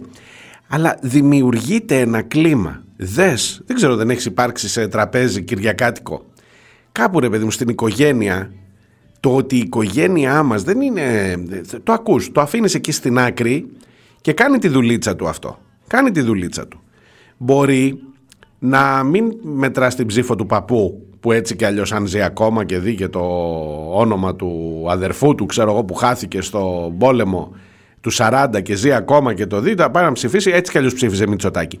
Αλλά εκεί στο τραπέζι δημιουργείται ένα κλιματάκι. Οπ, είδες εδώ και μετά. Αλλά σι- λίγο λίγο, λίγο λίγο. Μετά θα πας να ανοίξεις στο facebook αφού έχεις τελειώσει και αφού έχεις, έχει κατακάτσει το φαγητό μετά θα πας να κάνεις έτσι και θα δεις ε, ηρωικές προσπάθειες του Μητσοτάκη να φέρει πίσω τα γλυπτά. Όπα, βάλ το και αυτό. στην άκρη. Μετά θα δεις ότι πάει πολύ καλά η οικονομία, μετά θα δεις ότι πήρες την επενδυτική βαθμίδα, κάνεις έτσι το timeline, βλέπεις παρακάτω και λες ρε γαμώτο, αυτός εδώ, έτσι γίνεται, έτσι φτιάχνεται στρουμφάκι μου και δεν είναι ο μπαμπαστρούμφ που τα κανονίζει. Καλημέρα. It breaks my heart cause I know you're the one for me. Don't you feel sad; There never was a story? Obviously,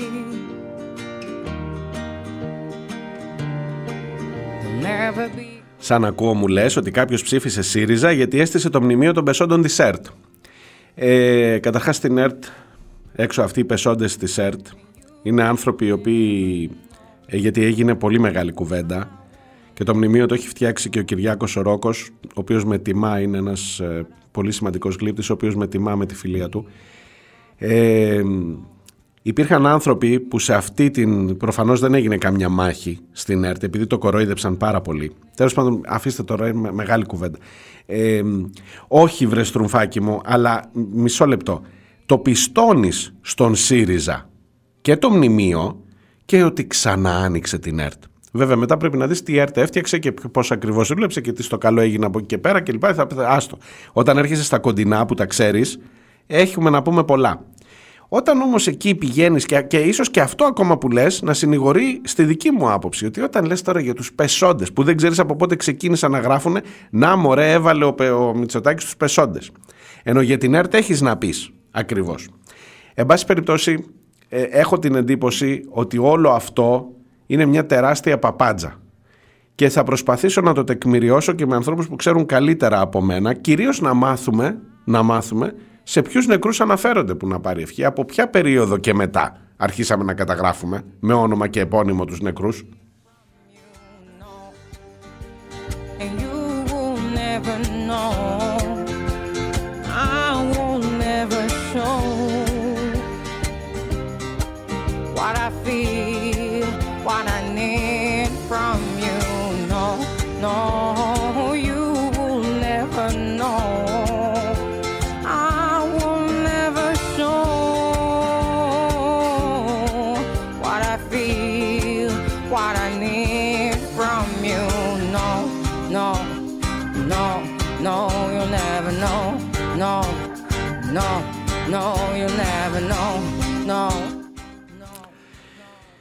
Μου γράφεις για το μνημείο των πεσόντων. Ξεκινήσαμε τώρα τον διάλογο. Εντάξει, ε, οι πεσόντες της ΕΡΤ είναι ένα θέμα με βαθύτερη έννοια και όσοι θα ασχοληθούν με το μνημείο εκείνο, εκείνο ξέρουν τι έγινε.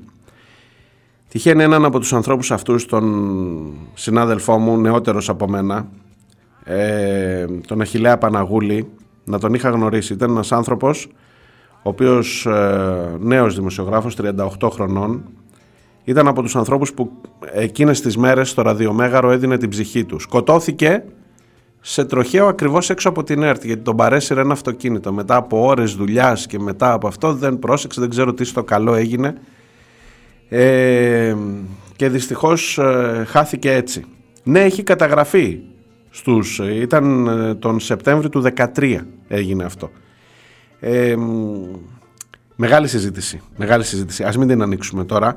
Πάντως να ξέρετε ότι οι άνθρωποι που έδωσαν την ψυχή τους εκεί, ο Κώστας ο Εφήμερος επίσης, που έφυγε χτυπημένος, προδομένος από την καρδιά του, ο δημιουργός του The Press Project, ήταν ένας από τους ανθρώπους, ίσως, ίσως εκείνος που έδωσε τις μεγαλύτερες δυνάμεις του. Δεν είχα την τύχη να τον γνωρίσω. Ε, για να φτιαχτεί, για να υπάρξει μια ΕΡΤ εκείνη την περίοδο όπως θα τη φανταζόμασταν όλοι και μ, που στο τέλος ε, λιδωρήθηκε κιόλας από κάποιους. Λοιπόν, το μνημείο της ΕΡΤ, το μνημείο των νεκρών της ΕΡΤ που έχει φτιάξει ο Κυριάκος Ρόκος ε, είναι εκεί για να συμβολήσει πολύ περισσότερα πράγματα από τους ίδιους αυτούς καθ' αυτούς τους νεκρούς. Αλλά οι συμβολισμοί και όλη η, η λειτουργία της μνήμης σε αυτόν εδώ τον τόπο άλλοτε γίνεται πεδίο ε, κομματικής εκμετάλλευσης, άλλοτε γίνεται πεδίο ψεύτικου πατριωτισμού και μην πω και άλλοτε γίνεται πεδίο παπάντζας μέχρι εκεί που δεν φτάνει μέχρι εκεί που ο τελευταίος απατεώνας να μπορεί να κρυφτεί κάτω από ένα ραφάλ που περνάει περήφανο και σκίζει τους εθέρες και εσύ κοιτάς προς τα πάνω και ξεχνάς για λίγο έστω τι γίνεται εδώ κάτω, δίπλα σου, γύρω σου. Και γεμίζεις με, εθνι- με εθνική υπερηφάνεια. Αυτά.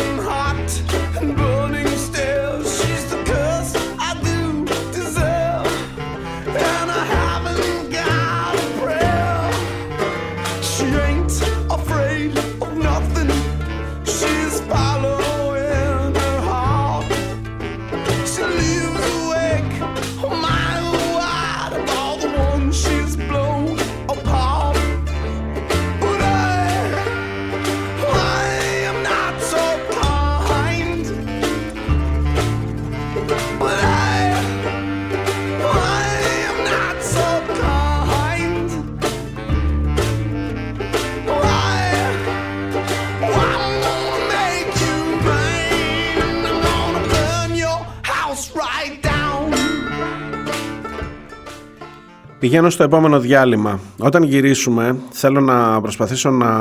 Δεν δεν θα φύγουμε από το κομμάτι της ε, ιστορικής μνήμης, απλά θα πάμε πιο πίσω. Θα ξαναγυρίσω στο θέμα των γλυπτών του Παρθενώνα.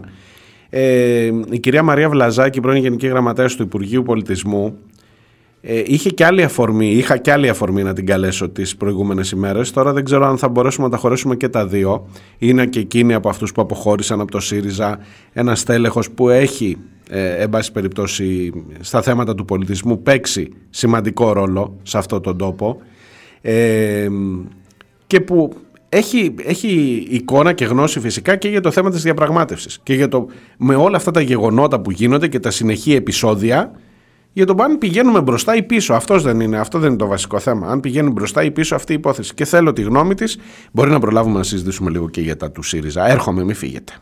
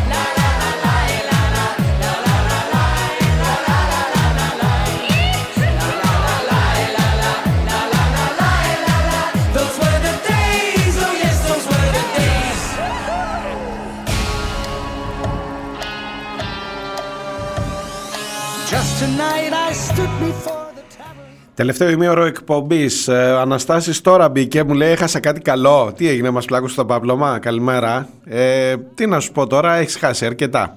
Ε, Κυρίως τον βωμό για τους ήρωες του έθνους. Τώρα τι είναι αυτό, άστο, εντάξει, θα τη βάλεις μετά κονσέρβα να ακούσεις, δεν το ξαναπιάνω από την αρχή.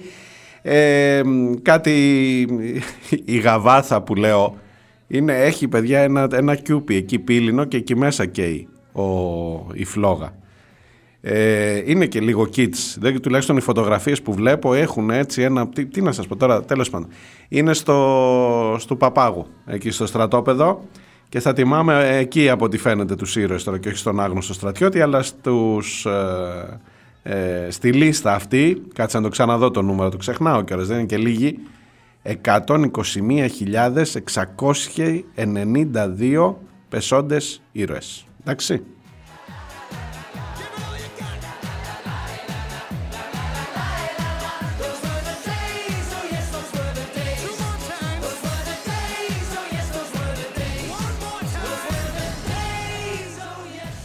Υπάρχουν δύο ακροατές οι οποίοι είναι πάρα πολύ προσεκτικοί με τα ελληνικά. Ε, ξέρουν πολύ καλύτερα ελληνικά από μένα και με διορθώνουν και με επιπλήττουν και με επιβραβεύουν καμιά φορά.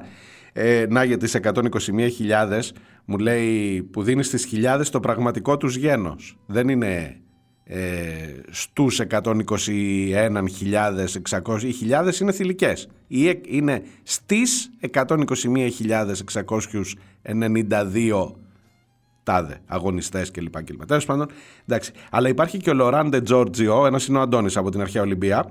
Ο Λοράντε Τζόρτζιο που μου λέει είναι δυνατόν εσύ που μιλάς καλά ελληνικά την άλλη φορά είπες έχουν παράξει, έχουν παραγάγει και με διορθώνει. Συγγνώμη, συγγνώμη, έχετε λάθος. Κοιτάξτε, γενικά νομίζω ότι στα ελληνικά το έχουμε. Στα αγγλικά δεν ξέρω. Ο Άθωνης Γεωργιάδης όμως με αναπτέρωσε τις ελπίδες μου τώρα που τον άκουσα να μιλάει. Ε, στα ελληνικά νομίζω ότι γενικά το έχω. Οπότε οι παρατηρήσεις είναι πάντα ευπρόσδεκτες και ευχαριστώ. Γιατί, γιατί άμα είσαι εδώ δύο ώρες, εννοείται ότι θα υποθούν και κοτσάνες. Έτσι, τώρα μην το. Αυτό δεν δικαιολογούμε, αλλά τέλος πάντων αυτά. Πάω παρακάτω στα θέματα πριν πάμε στην επόμενη τηλεφωνική γραμμή. Ο Αντώνης από την αρχαία Ολυμπία μου γράφει για τον Θεόφιλο Τζοχουνίδη από τα φλογητά της Καλκιδικής. Που μάλλον δεν θα γράψει κανένας το όνομά του σε καμία επιτύμβια στήλη όταν πεθάνει σε λίγα χρόνια. Είναι 82 χρονών. Είναι ανάπηρος και είναι ε, ο άνθρωπος κοιμάται στο παράπηγμα που του έφτιαξαν οι αλληλέγγυοι όταν το ΦΑΝΤ και η αστυνομία ήρθαν και τον πέταξαν από το σπίτι του για δεύτερη φορά. Αναδεικνύει με τον πιο κραυγαλαίο τρόπο όχι μόνο την αναλγησία του κεφαλαίου της παγκοσμιοποίησης και του άκρα του νεοφιλελευθερισμού, αλλά περισσότερο την ανθρώπινη αναλγησία, που επιτρέπει και επιβάλλει σε έναν στρατό από αστυνομικούς να πετάνε έξω από το σπίτι του έναν ηλικιωμένο και ανάπηρο άνθρωπο. Και λέω ανθρώπινη αναλγησία, γιατί οι απάνθρωπες αυτές ενέργειες έχουν δυστυχώς ανθρώπινη σε εισαγωγικά σφραγίδα μιας και επικυρώνονται από νόμους που έχουν ψηφίσει βουλευτές δίθεν προοδευτικών κυβερνήσεων. Αλλά και εμείς που καθήμενοι στον καναπέ μας εκφράζουμε τον αποτροπιασμό μας, αναρωτηθήκαμε αν έχουμε συμβάλει με την ψήφο μας άθελα ή θελημένα σε τέτοιου είδους ενέργειες. Μα, αυ- α- μα από την κόλασή μου στο φωνάζω, εικόνα σου είμαι κοινωνία και σου μοιάζω, γαλάτια καζαντζάκι. Και μια διευκρίνηση. Οι λεγόμενοι στρατηγικοί κακοπληρωτές είναι εφιολόγημα προκειμένου να δικαιολογούνται πληστηριασμοί και διώξεις. Κανένας δανειολήπτης που έχει υποθηκεύσει το σπίτι του δεν διατίθεται να το χάσει. Όταν δεν πληρώνει, σημαίνει ότι δεν έχει. Οι πραγματικοί κακοπληρωτές είναι αυτοί που ενώ έχουν ευεργετηθεί από τις τράπεζες με το αζημίωτο φυσικά των μεσαζόντων, δεν πληρώνουν τις δόσεις των δανείων τους, αφού άλλωστε δεν τους δεσμεύει καμία εγγύηση. Θα μπορούσες να τους ονομάσεις και Πασόκ, ΣΥΡΙΖΑ, Πασόκ με δύο αφημί, ε, όχι ΣΥΡΙΖΑ, Νέα Δημοκρατία, συγγνώμη. Ε, τα θυμάσαι, τα δάνεια πόσα είναι που έχουν ε, καταγραφεί; Άστα, άστα.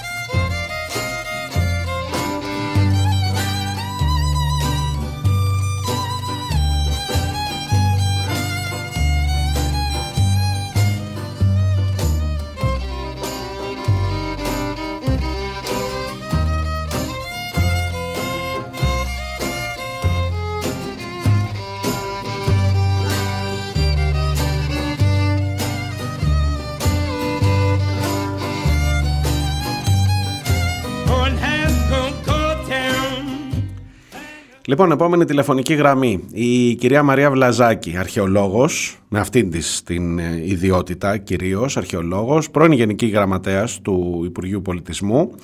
Ε, ένας από τους ανθρώπους στους οποίους απευθύνθηκα από την πρώτη στιγμή από όταν έγινε το περιστατικό αυτό με τον Κυριάκο Μητσοτάκη και τον Ρίση Σούνακ, τον ε, Πρωθυπουργό της Βρετανίας, για μια υπόθεση που και η ίδια την ξέρει φυσικά πάρα πολύ καλά και που υποτίθεται ότι μας απασχολεί, μας απασχολεί όχι υποτίθεται και, ως, ε, και συλλογικά, ως κοινωνία, ως έθνος αν θέλετε, τέλος πάντων αυτές είναι βαριές έννοιες. Καλημέρα σας κυρία Βλαζάκη, ευχαριστώ πολύ που είστε Καλημέρα. μαζί μου. Καλημέρα κύριε Διονέλη, χαίρομαι. Η βασική μου ερώτηση είναι αν με όλο αυτό που ζούμε και με τις τελευταίες εξελίξεις τα είπα νωρίτερα ότι και η αντιπολίτευση της Βρετανίας ξεκαθάρισε στον Κυριάκο Μητσοτάκη ότι ο νόμος τους δεν πρόκειται να αλλάξει παρόλο που στην κοινή γνώμη την ελληνική προβλήθηκε όσο ότι έχουμε τουλάχιστον την υποστήριξη της αντιπολίτευσης στη Βρετανία. Με αυτά τα δεδομένα και με τις χθεσινές ε, νέες ε, ανακοινώσεις του, Υπουργού, του, του Πρωθυπουργού της Βρετανίας το βασικό ερώτημα είναι εάν η υπόθεση των γλυπτών πηγαίνει μπρος ή πίσω. Τι να πω, συνέχεια έχουμε πισωγυρίσματα τα τελευταία χρόνια στην υπόθεση. Ε, είναι όπως τα λέτε, γιατί βγήκε, ε, ε, ε, ε, ε, βγήκε ο, εκπρο- ε, ο, ο Στάρμερ, Ναι, ναι. ε, Είναι ο στην επικεφαλής, Βουλή ο επικεφαλής των ε, συντηρητικών. Ναι, ακριβώς. Των, συγγνώμη, των εργατικών. ναι. των εργατικών, των εργατικών ε, βγήκε στην ε, Βουλή των Κοινοτήτων ε, και είπε ότι ε, εί- είπε, διευκρίνησε στον ε, Έλληνα Πρωθυπουργό ότι δεν θα αλλάξουμε τον νόμο για τα γλυπτά.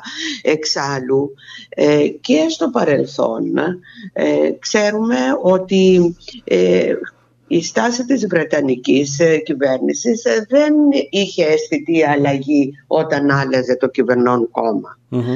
Ε, θυμηθείτε πολύ παλιά, ο Μπόρις Τζόνσον ήταν υπέρ της ε, επιστροφής. Ναι. Όταν ήταν πρωθυπουργός όμως ε, δεν ε, ε, προχώρησε σε κάτι τέτοιο.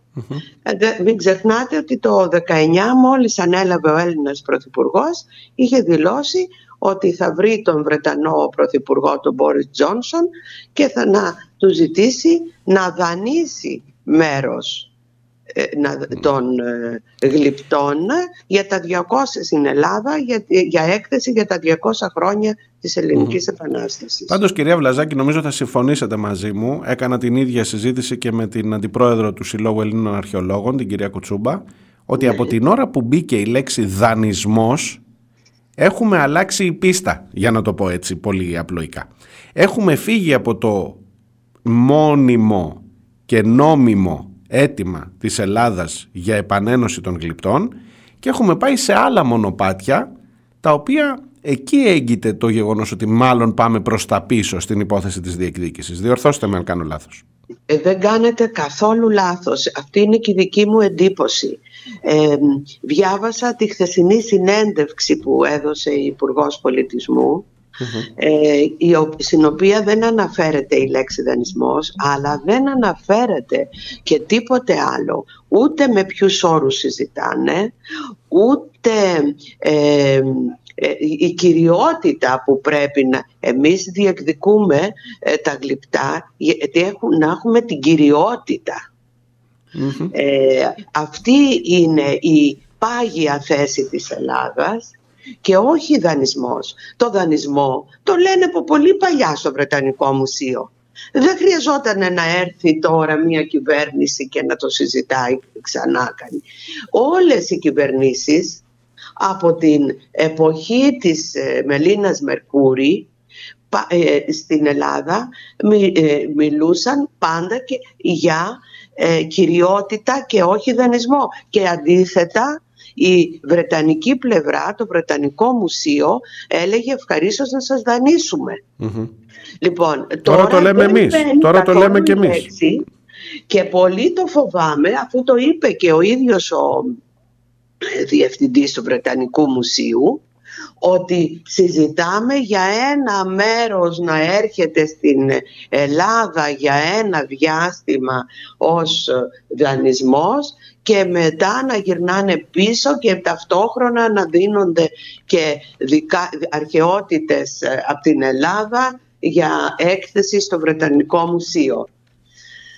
Μην ξεχνάτε ότι σήμερα έχουμε και κάποιες αρχαιότητες από το Βρετανικό Μουσείο στην Αθήνα, αν δεν κάνω λάθος, αν δεν έχει αλλάξει κάτι, γιατί είναι τα εγγένεια της εκ- ε, μιας έκθεσης νοήματα στο, Βρετανικό, στο Μουσείο της Ακρόπολης. Μα οι ανταλλαγές μεταξύ των μουσείων για χαμηλού ενδιαφέροντο ή τέλος πάντων όχι για τα αμετακίνητα και καταλαβαίνετε πολύ καλά τι εννοώ γιατί εδώ τέθηκε ζήτημα ενδεχομένως ακόμα και να δίνουμε τον Ινίοχο ή τη- το δίσκο της Φεστού ε, Ναι. στην, ε, στο Βρετανικό Μουσείο.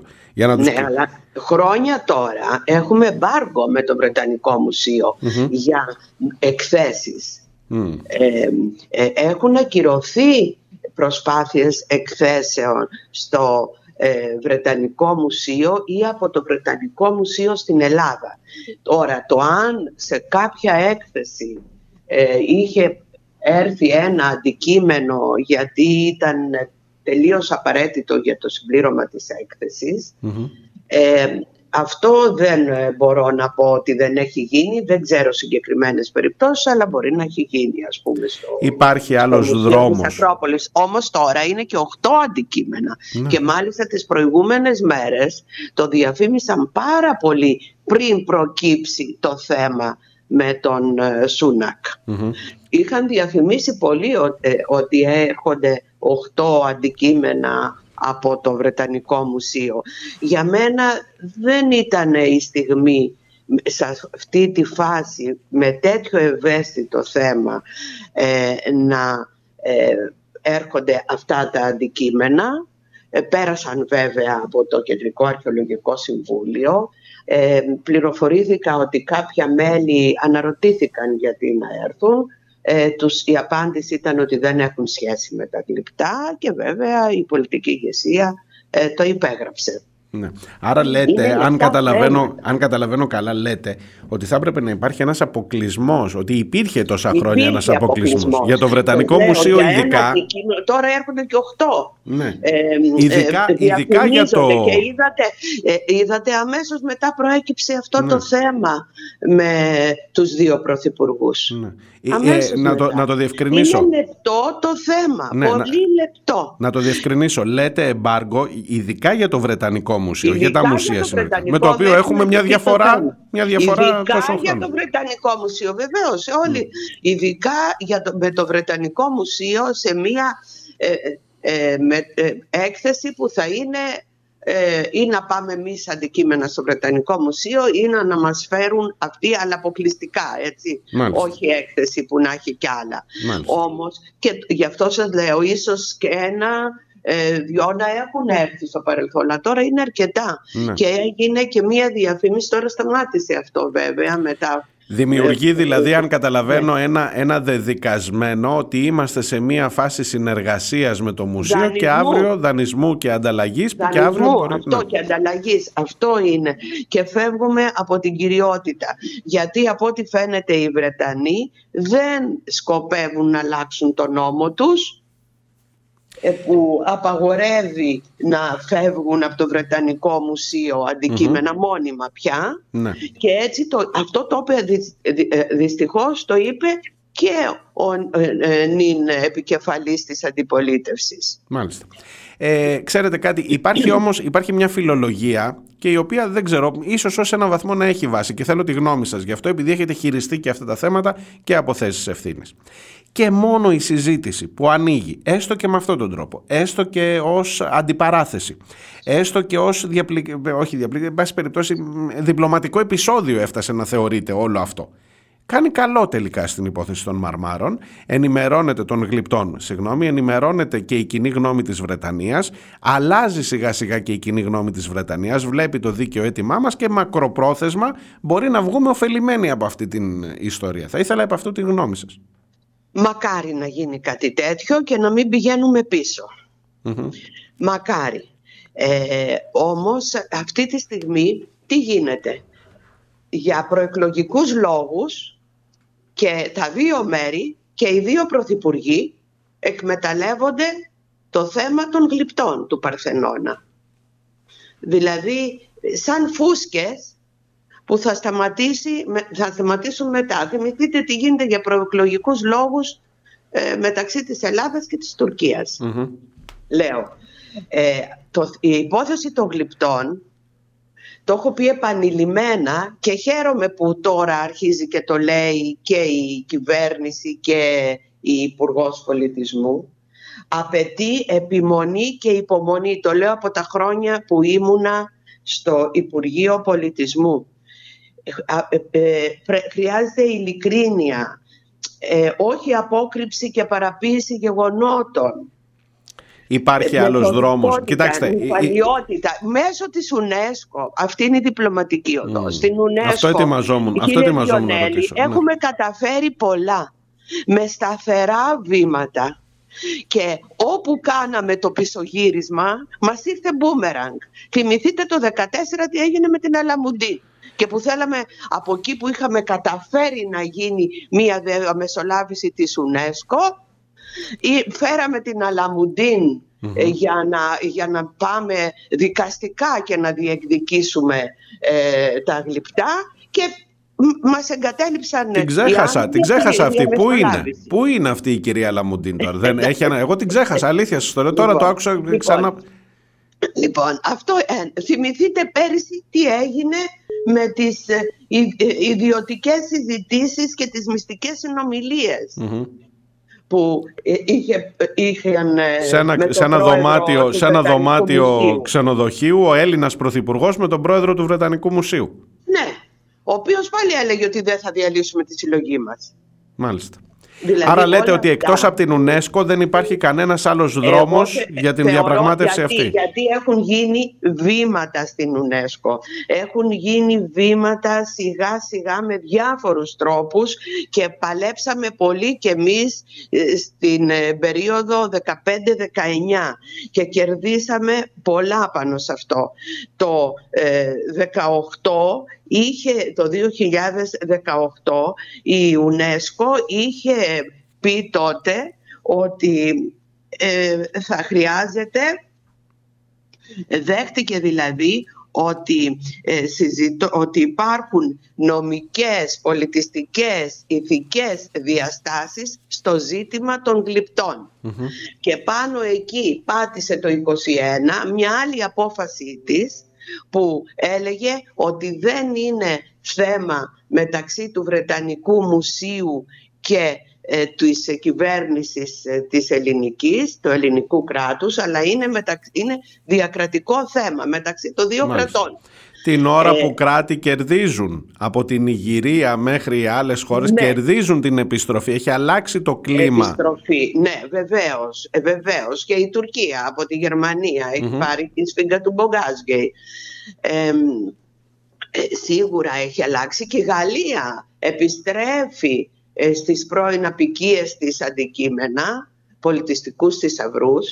Αυτό που θα έπρεπε σιγά σιγά να γίνει και μέσω της UNESCO και με διπλωματική, διπλωματική οδό είναι να αλλάξει και ο νόμος ο Βρετανικός σε πρώτη φάση ή ε, να βρεθεί, γιατί αν δεν αλλάξει ο νόμος δεν μπορούν να έρθουν ε, τα, ε, πίσω τα γλυπτά μόνιμα ως, και να έχει η Ελλάδα την κυριότητα. Μάλιστα. Είναι πολύ σαφές αυτό που λέτε. Έχω τρία-τέσσερα λεπτά ακόμα. Δεν μπορώ να μην σας ρωτήσω για τον ΣΥΡΙΖΑ. Είδα την επιστολή της αποχώρησής σας πριν από μία εβδομάδα. Ωστόσο μπαίνω, ωστόσο μπαίνω λίγο επιθετικά, γιατί και σε εκείνους που αποχωρούν συνηθίζω να ρωτώ Μα για το 15-19 δεν πρέπει να γίνει καμία κριτική; Με, με πίστη σε εκείνη τη μνημονιακή κυβέρνηση πάμε παρακάτω όντας πιο αριστερή από τον Κασελάκη. Και μπαίνω κατευθείαν για τη μία ερώτηση που έχω το χρόνο γι' αυτό με, με αυτή την ερώτηση συγκεκριμένα σε εσάς. Λοιπόν, θεωρώ ότι κάναμε πάρα πολλά το διάστημα 15-19. Πάρα πολλά μέσα, εν μέσω μνημονίων. Μην ξεχνάτε ότι το διάστημα εκείνο, αυτό που έβλεπε κανείς καθημερινά στις ειδήσει ήταν πότε έρχονται οι δανειστές και πότε φεύγουν. Υπήρχε μια φοβερή πίεση που ακόμη και ό,τι είχαμε ως όραμα δεν μπορούσαμε να το προχωρήσουμε. Ήταν οικονομική κρίση, Είμαστε μέσα στα μνημόνια, είχαμε πιέσεις για, για αποφάσεις που είχαν πάρθει από πριν το 2015 και μέσα σε αυτό το διάστημα προχωρήσαμε πράγματα. Αυτό που σας λέω τώρα ας πούμε για τα γλυπτά του Παρθενώνα κάναμε πάρα πολλά. Η χώρα μας εκείνο το διάστημα είχαμε, ε, είχε την προεδρία σε δύο, σε δύο επιτροπές πολύ σημαντικές της UNESCO.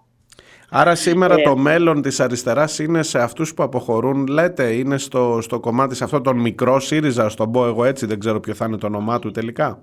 Εγώ πιστεύω σε μια μεγάλη αριστερά. Αυτό μόνο ήθελα να σας πω. Ωραία. Και Να- αυτό πρέπει να το δούμε όλοι.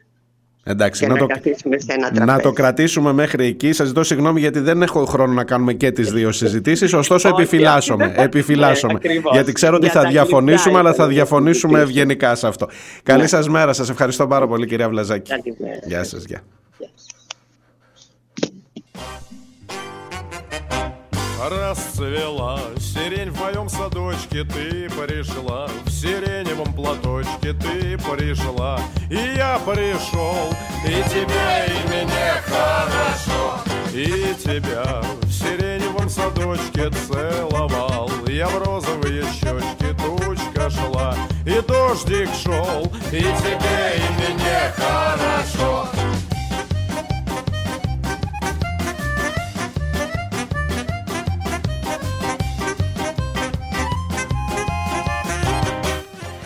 Ήταν η κυρία Μαρία Βλαζάκη, πρώην Γενική Γραμματέας του Υπουργείου Πολιτισμού, ε, γνώστρια φυσικά του θέματος και με την ε, θέση, την, την επίσημη, τουλάχιστον μέχρι τώρα θέση, μέχρι πρότινος, την Αλαμουντίν την είχα ξεχάσει. Η κυρία Βλαζάκη μου την θύμισε.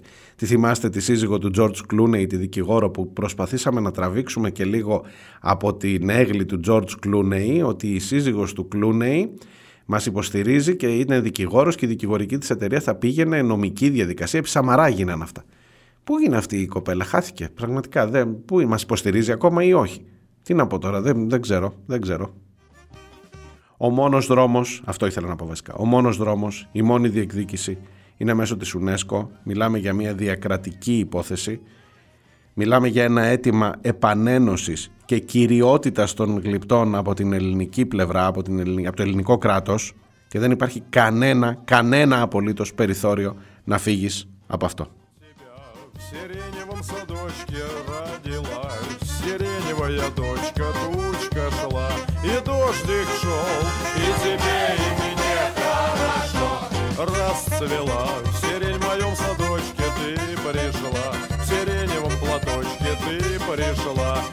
я пришел И тебе, и мне хорошо Έχω ένα μήνυμα από τον ε, Φώτη, από τη Μυτιλίνη και με αυτό θα κλείσουμε ε, για την ε, υπόθεση του βέλους, του αντιτορπιλικού. Αν το δεις λίγο λέει από τις πίσω σελίδες, από την πίσω πλευρά, μια χαρά θα βόλευε να βυθιστεί, να το κλάψουμε για συνήθως μια-δυο εβδομάδες στα ενημερωτικά μας, λέμε τώρα κανάλια, μέχρι να ξεχαστεί, μια ΕΔΕ και μετά τέλος το βέλος. Ξεχάστηκε as usual. Πάει και το μοναδικό και εμβληματικό στρατιωτικό σύμβολο αντίστασης ενάντια στη Χούντα. Ένα αγκάθι που είχαν πάντοτε και τους ενοχλούσε εξαφανίζεται. Γιατί μη μου πείτε, σαν αγκάθι το έχουν. Άκου εκεί ολόκληρο αντιτορπιλικό στην αντίσταση. Σαφέστατα υπήρχαν και από τους άλλους κλάδους των ενόπλων δυνάμεων πρόσωπα και πράξεις αντίστασης, όπως ο ταγματάρχης Μουστακλής Σπύρος, αλλά τιμούνται ως αγωνιστές και ως πρόσωπα.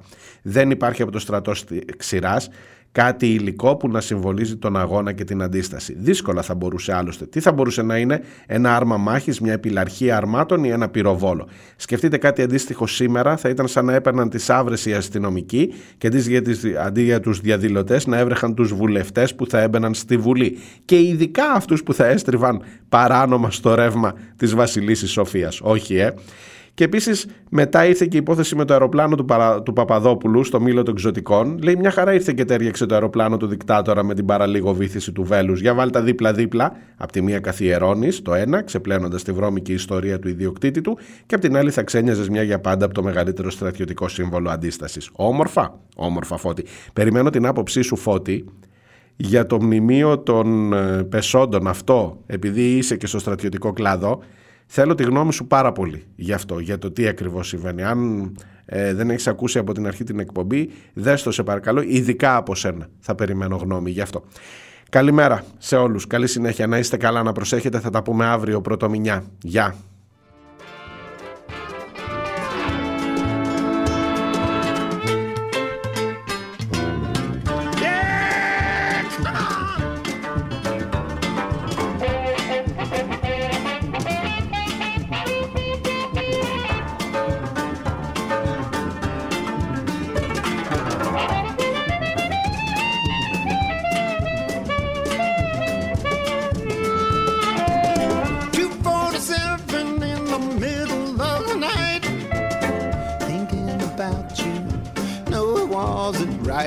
said, hey,